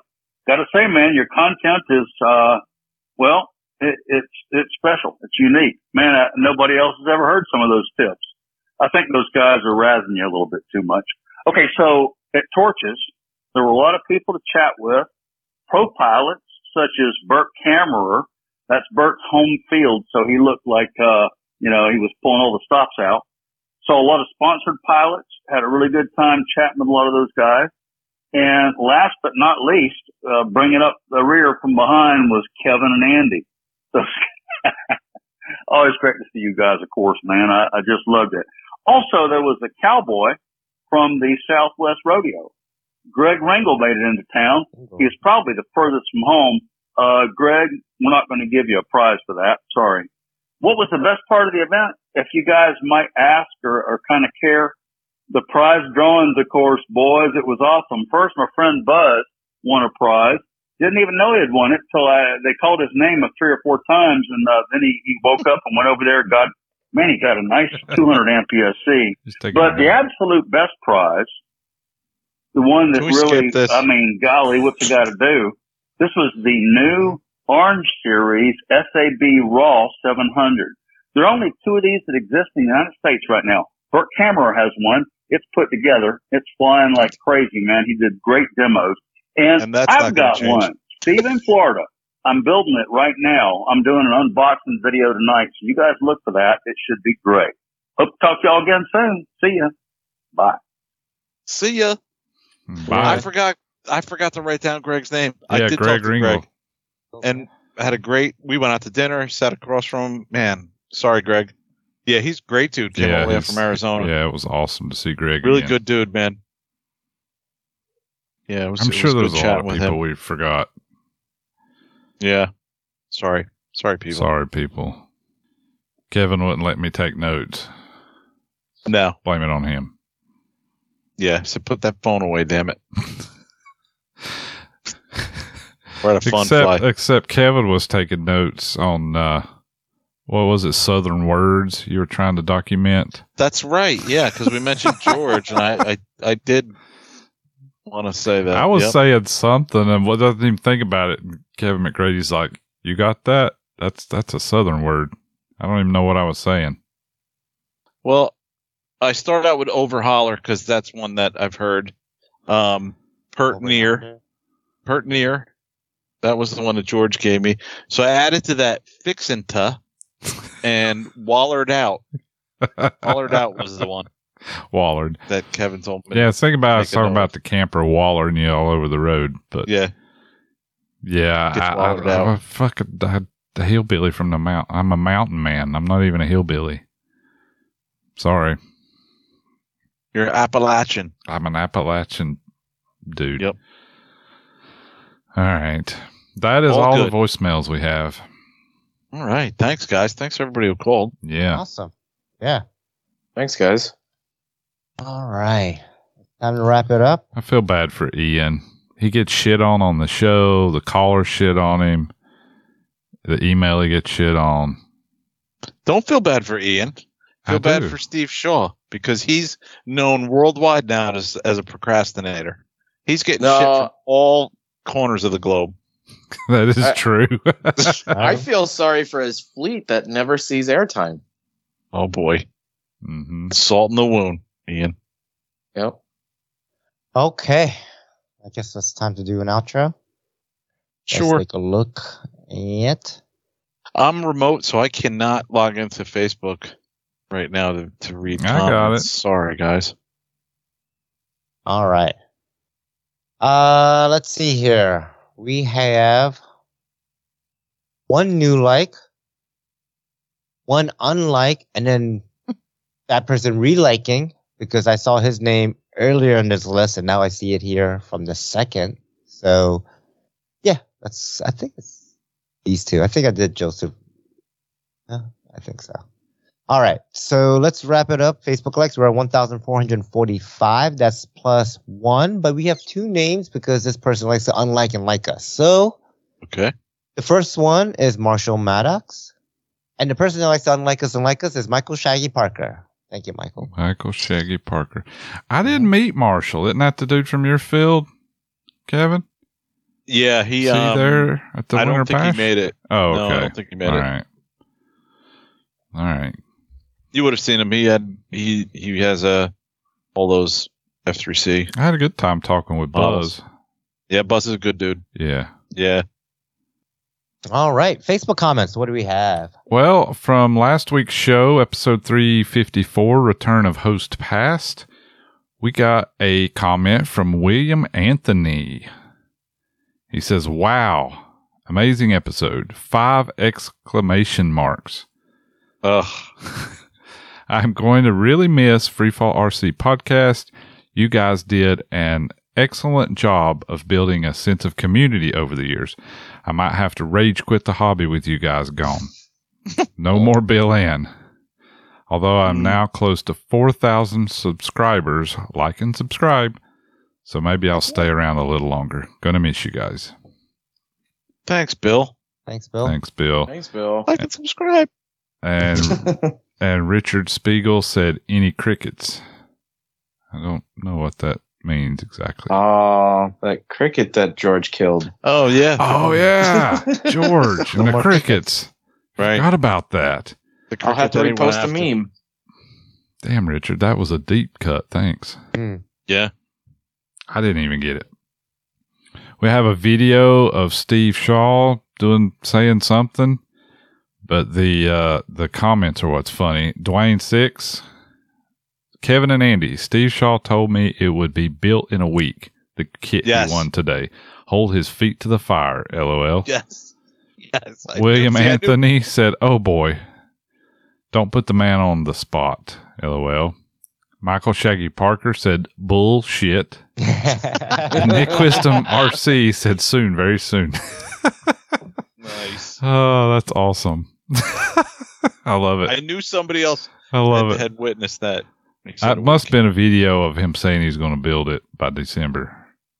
Um, picture of Steve's dirty, dirty, dirty nitro heli, and Steve Shaw said, "What a dirty girl it is, slimy."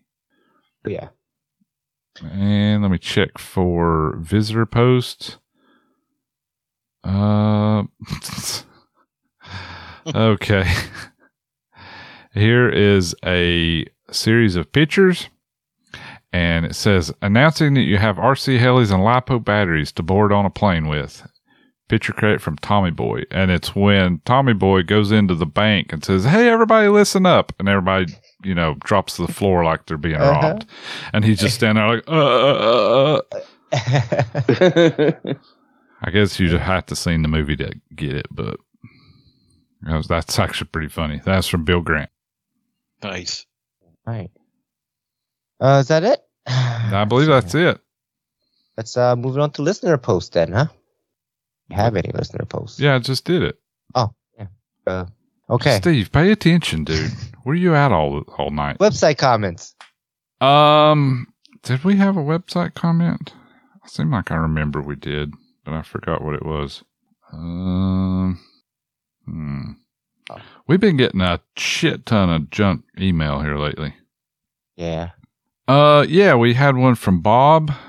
He said, uh, when your kid arrived, it have main and tail blades inside the box. Was the box sealed? Uh, he's talking about my Puma Freedom. It did not have blades in the box, and the box was sealed. Uh, apparently, there was uh, some sort of issue at SAB factory, and some of the kits got shipped out without blades. If you received a Puma and didn't have blades, just contact BK Hobbies. They have a bunch of blades. They'll ship them out to you for free. Some had them, some didn't. I don't know what happened. Maybe they packaged them on a Friday afternoon. Uh, I guess that's it.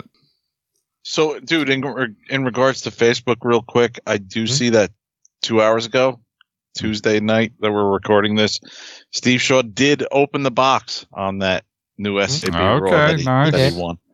So, if you want to watch him struggle with the box for like six minutes, yes. you can see it on Facebook. Okay. Steady receiver on top. Yeah. Did he have to flip switches on his Jeti to open the box? Uh, yeah, I don't know. I just I streamed through it pretty quick. Okay. Oh, that's what he had the Jeti receiver on top of the box for. I think it was five minutes of him trying to get into the door where the box was, and then opening the box. nice. All right. All Uh, right. That's funny. People are offering to buy him dinner if he gets it in the air by next Wednesday.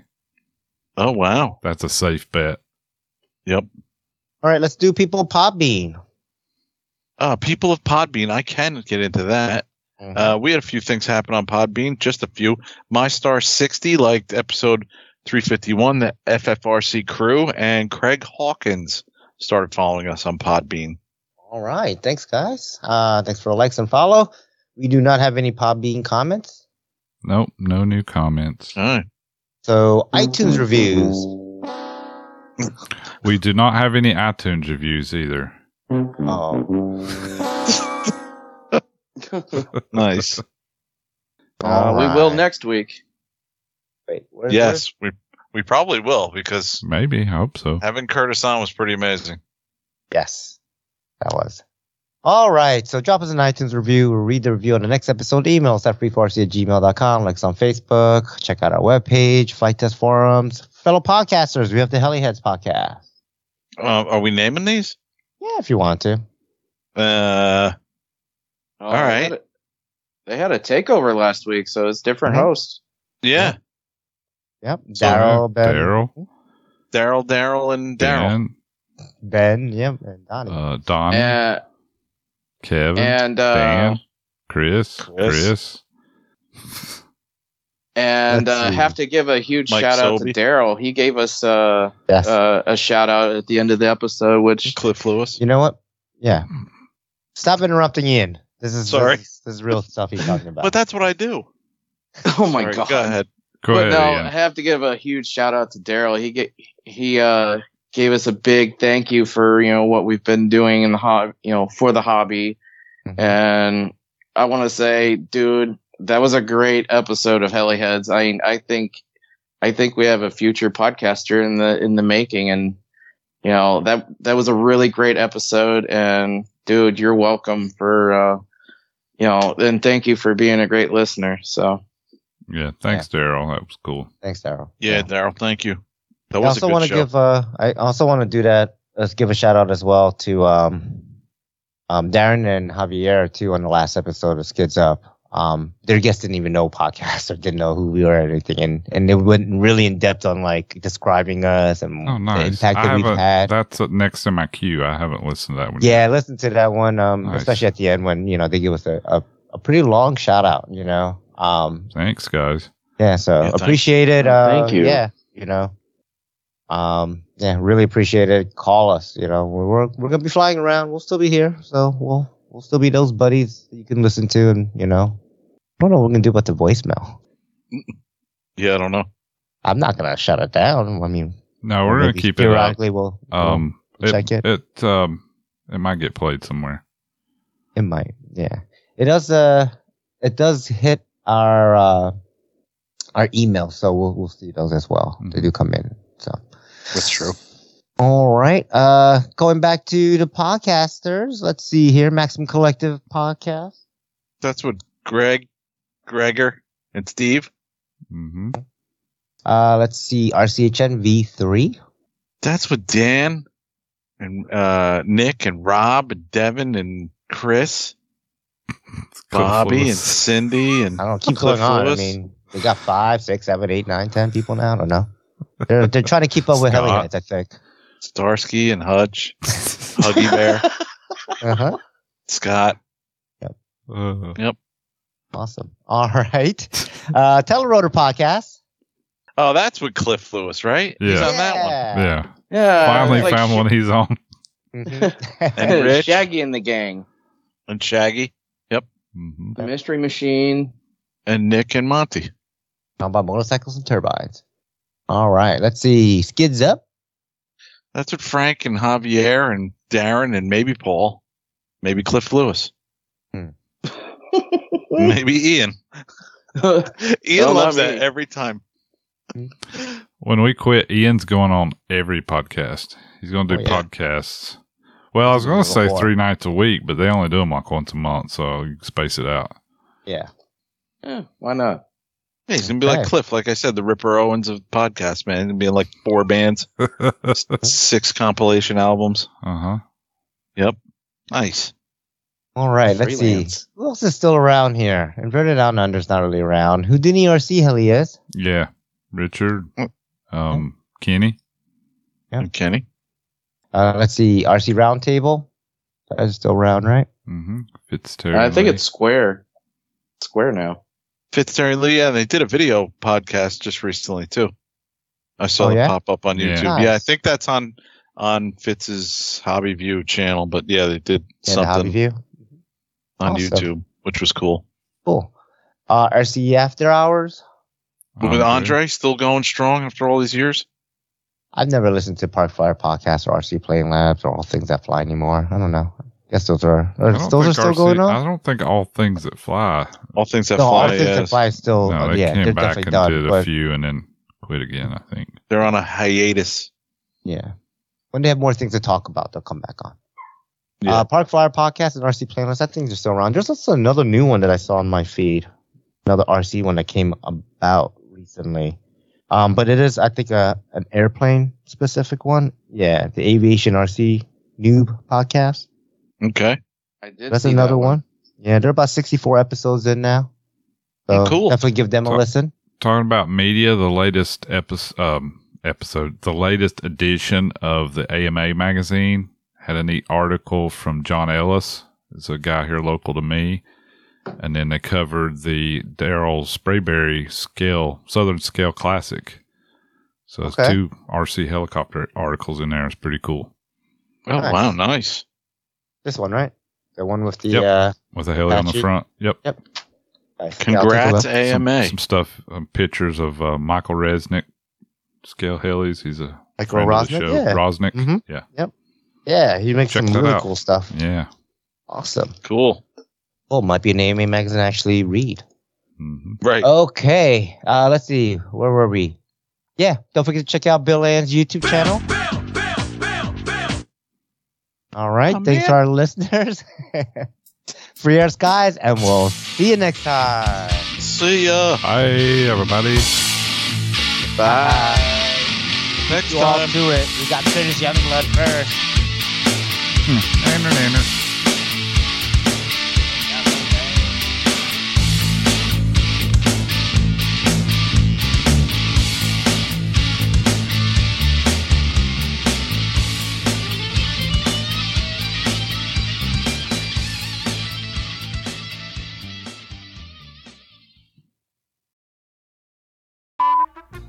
This freaking free Logitech pen will not work. What is it supposed to do? Right? Right? Oh, I thought it was some special Supposed thing. to click. I'm Not clicking. I'm gonna I go think back you're and go, doing You know wrong. what? This free pen that you gave me does not work. Oh, I got another one. This one works. Take it back and throw it at Logitech. him. Yeah. You suck. Damn it. You suck. That, uh, oh, somebody's got it in there. Orange white raw kits are on pre order. So, Andy, you want to sell me your raw and you're going to purchase this kit It is pretty. before I do? Because this freaking kit looks what is it? pretty What are you getting? The, the new, the, Yeah. See if you can buy Steve the white orange. from him for, you know, seven hundred bucks. Sure? No. He'll never let any, he doesn't let anything go. I I've been trying to get him to sell me that gasser. No, no, no. You'll see it soon. Well, I was like, just sell me something, dude. You got way too much shit. He does have too much shit. It's not fair for little kids. Oh, I told Bert they were standing there Sunday. I was, he was talking about something, just Steve and Bert, and I was like, Bert, you really need to institute a rule where if a guy wins a kit and he doesn't build it within 60 days, he has to put it back in a raffle somewhere else. Right. And Bert's like, Yep. nah, 60 days is too generous. 30 days. I was like, yeah, there you go. There you go. Damn. I like that. Pass it I for, pass it on if you can't build it. Half a Shaw's fruit will go away. Yeah. Half. Are you looking? Are you looking to get a raw, Kevin? I, I like the looks of this one. I, I like the raws. I've, I've flown them a few times and kind of like the looks That of orange this is really pretty.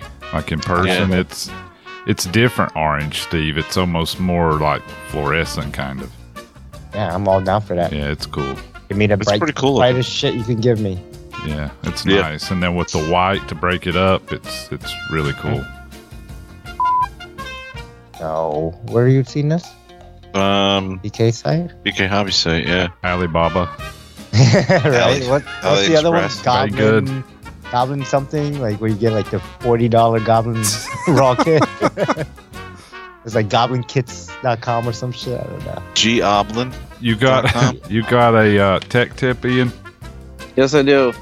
Actually, tech topic. Nice. I'm gonna have you guys jump in and help on this one. No, I'm not helping. No, oh, it comes bad. with the 700 blades. You can see it in the picture. It has a 700. Yeah, Kevin. in Fucking well, in the idiot. specs it What's wrong with you? with 690 millimeter Yes, I'm blades. not the only idiot. Yeah, I think they're just. uh No, they're saying with the main, Main rotor, rotor diameter, diameter. Oh, with see, yeah. 690s is 1548. God, what's wrong with you? Well, I don't see where it says comes with. He's already had specs. he's already had 13 vodka tonics. Oh, I had them last night. Oh yeah. I said, "Give me a vodka tonic." The waitress really cute, and she comes over and gives me a gin. And, did you say gin and tonic? I was like, "Yeah, I did." Now, yeah. I was like, "Don't worry about it." So I was If drinking she wasn't all cute, night. he'd be like, "Fuck no, go back, vodka." Uh, no, I'm Shoot her in okay. the face. But uh, and it's cool Um, to it's cool to hang out with some of the judges that I only see I on was like, gonna say he's out there in like, secret rooms hobnobbing with the judges. yeah, Next thing you know, they're going to invite him to Illuminati parties. Yep. Yeah, because somebody's got to work the audio video. Yeah, at somebody's those. got, somebody's got to put the Somebody's got to work the presentation big on. screen. Right. Oh shit! we can't get this triangular shaped eye on the big screen, Kevin. We Oh, we had a guy, but we had to disappear him. So We, we had to be sure you don't fuck him. up. Yeah. We ran out of sacrifices, so we used him. Maybe the dongle's broken. but You know, those fucking cables Yeah, break well, all the It, it's got the tiniest little thinnest cable you've ever seen. It's, Yeah, and they always break. it's such They a always piece break of at the shit. And they're like thirty Yeah. bucks. Oh, they're not cheap, yeah. Fucking piece of shit. I fucking hate Apple.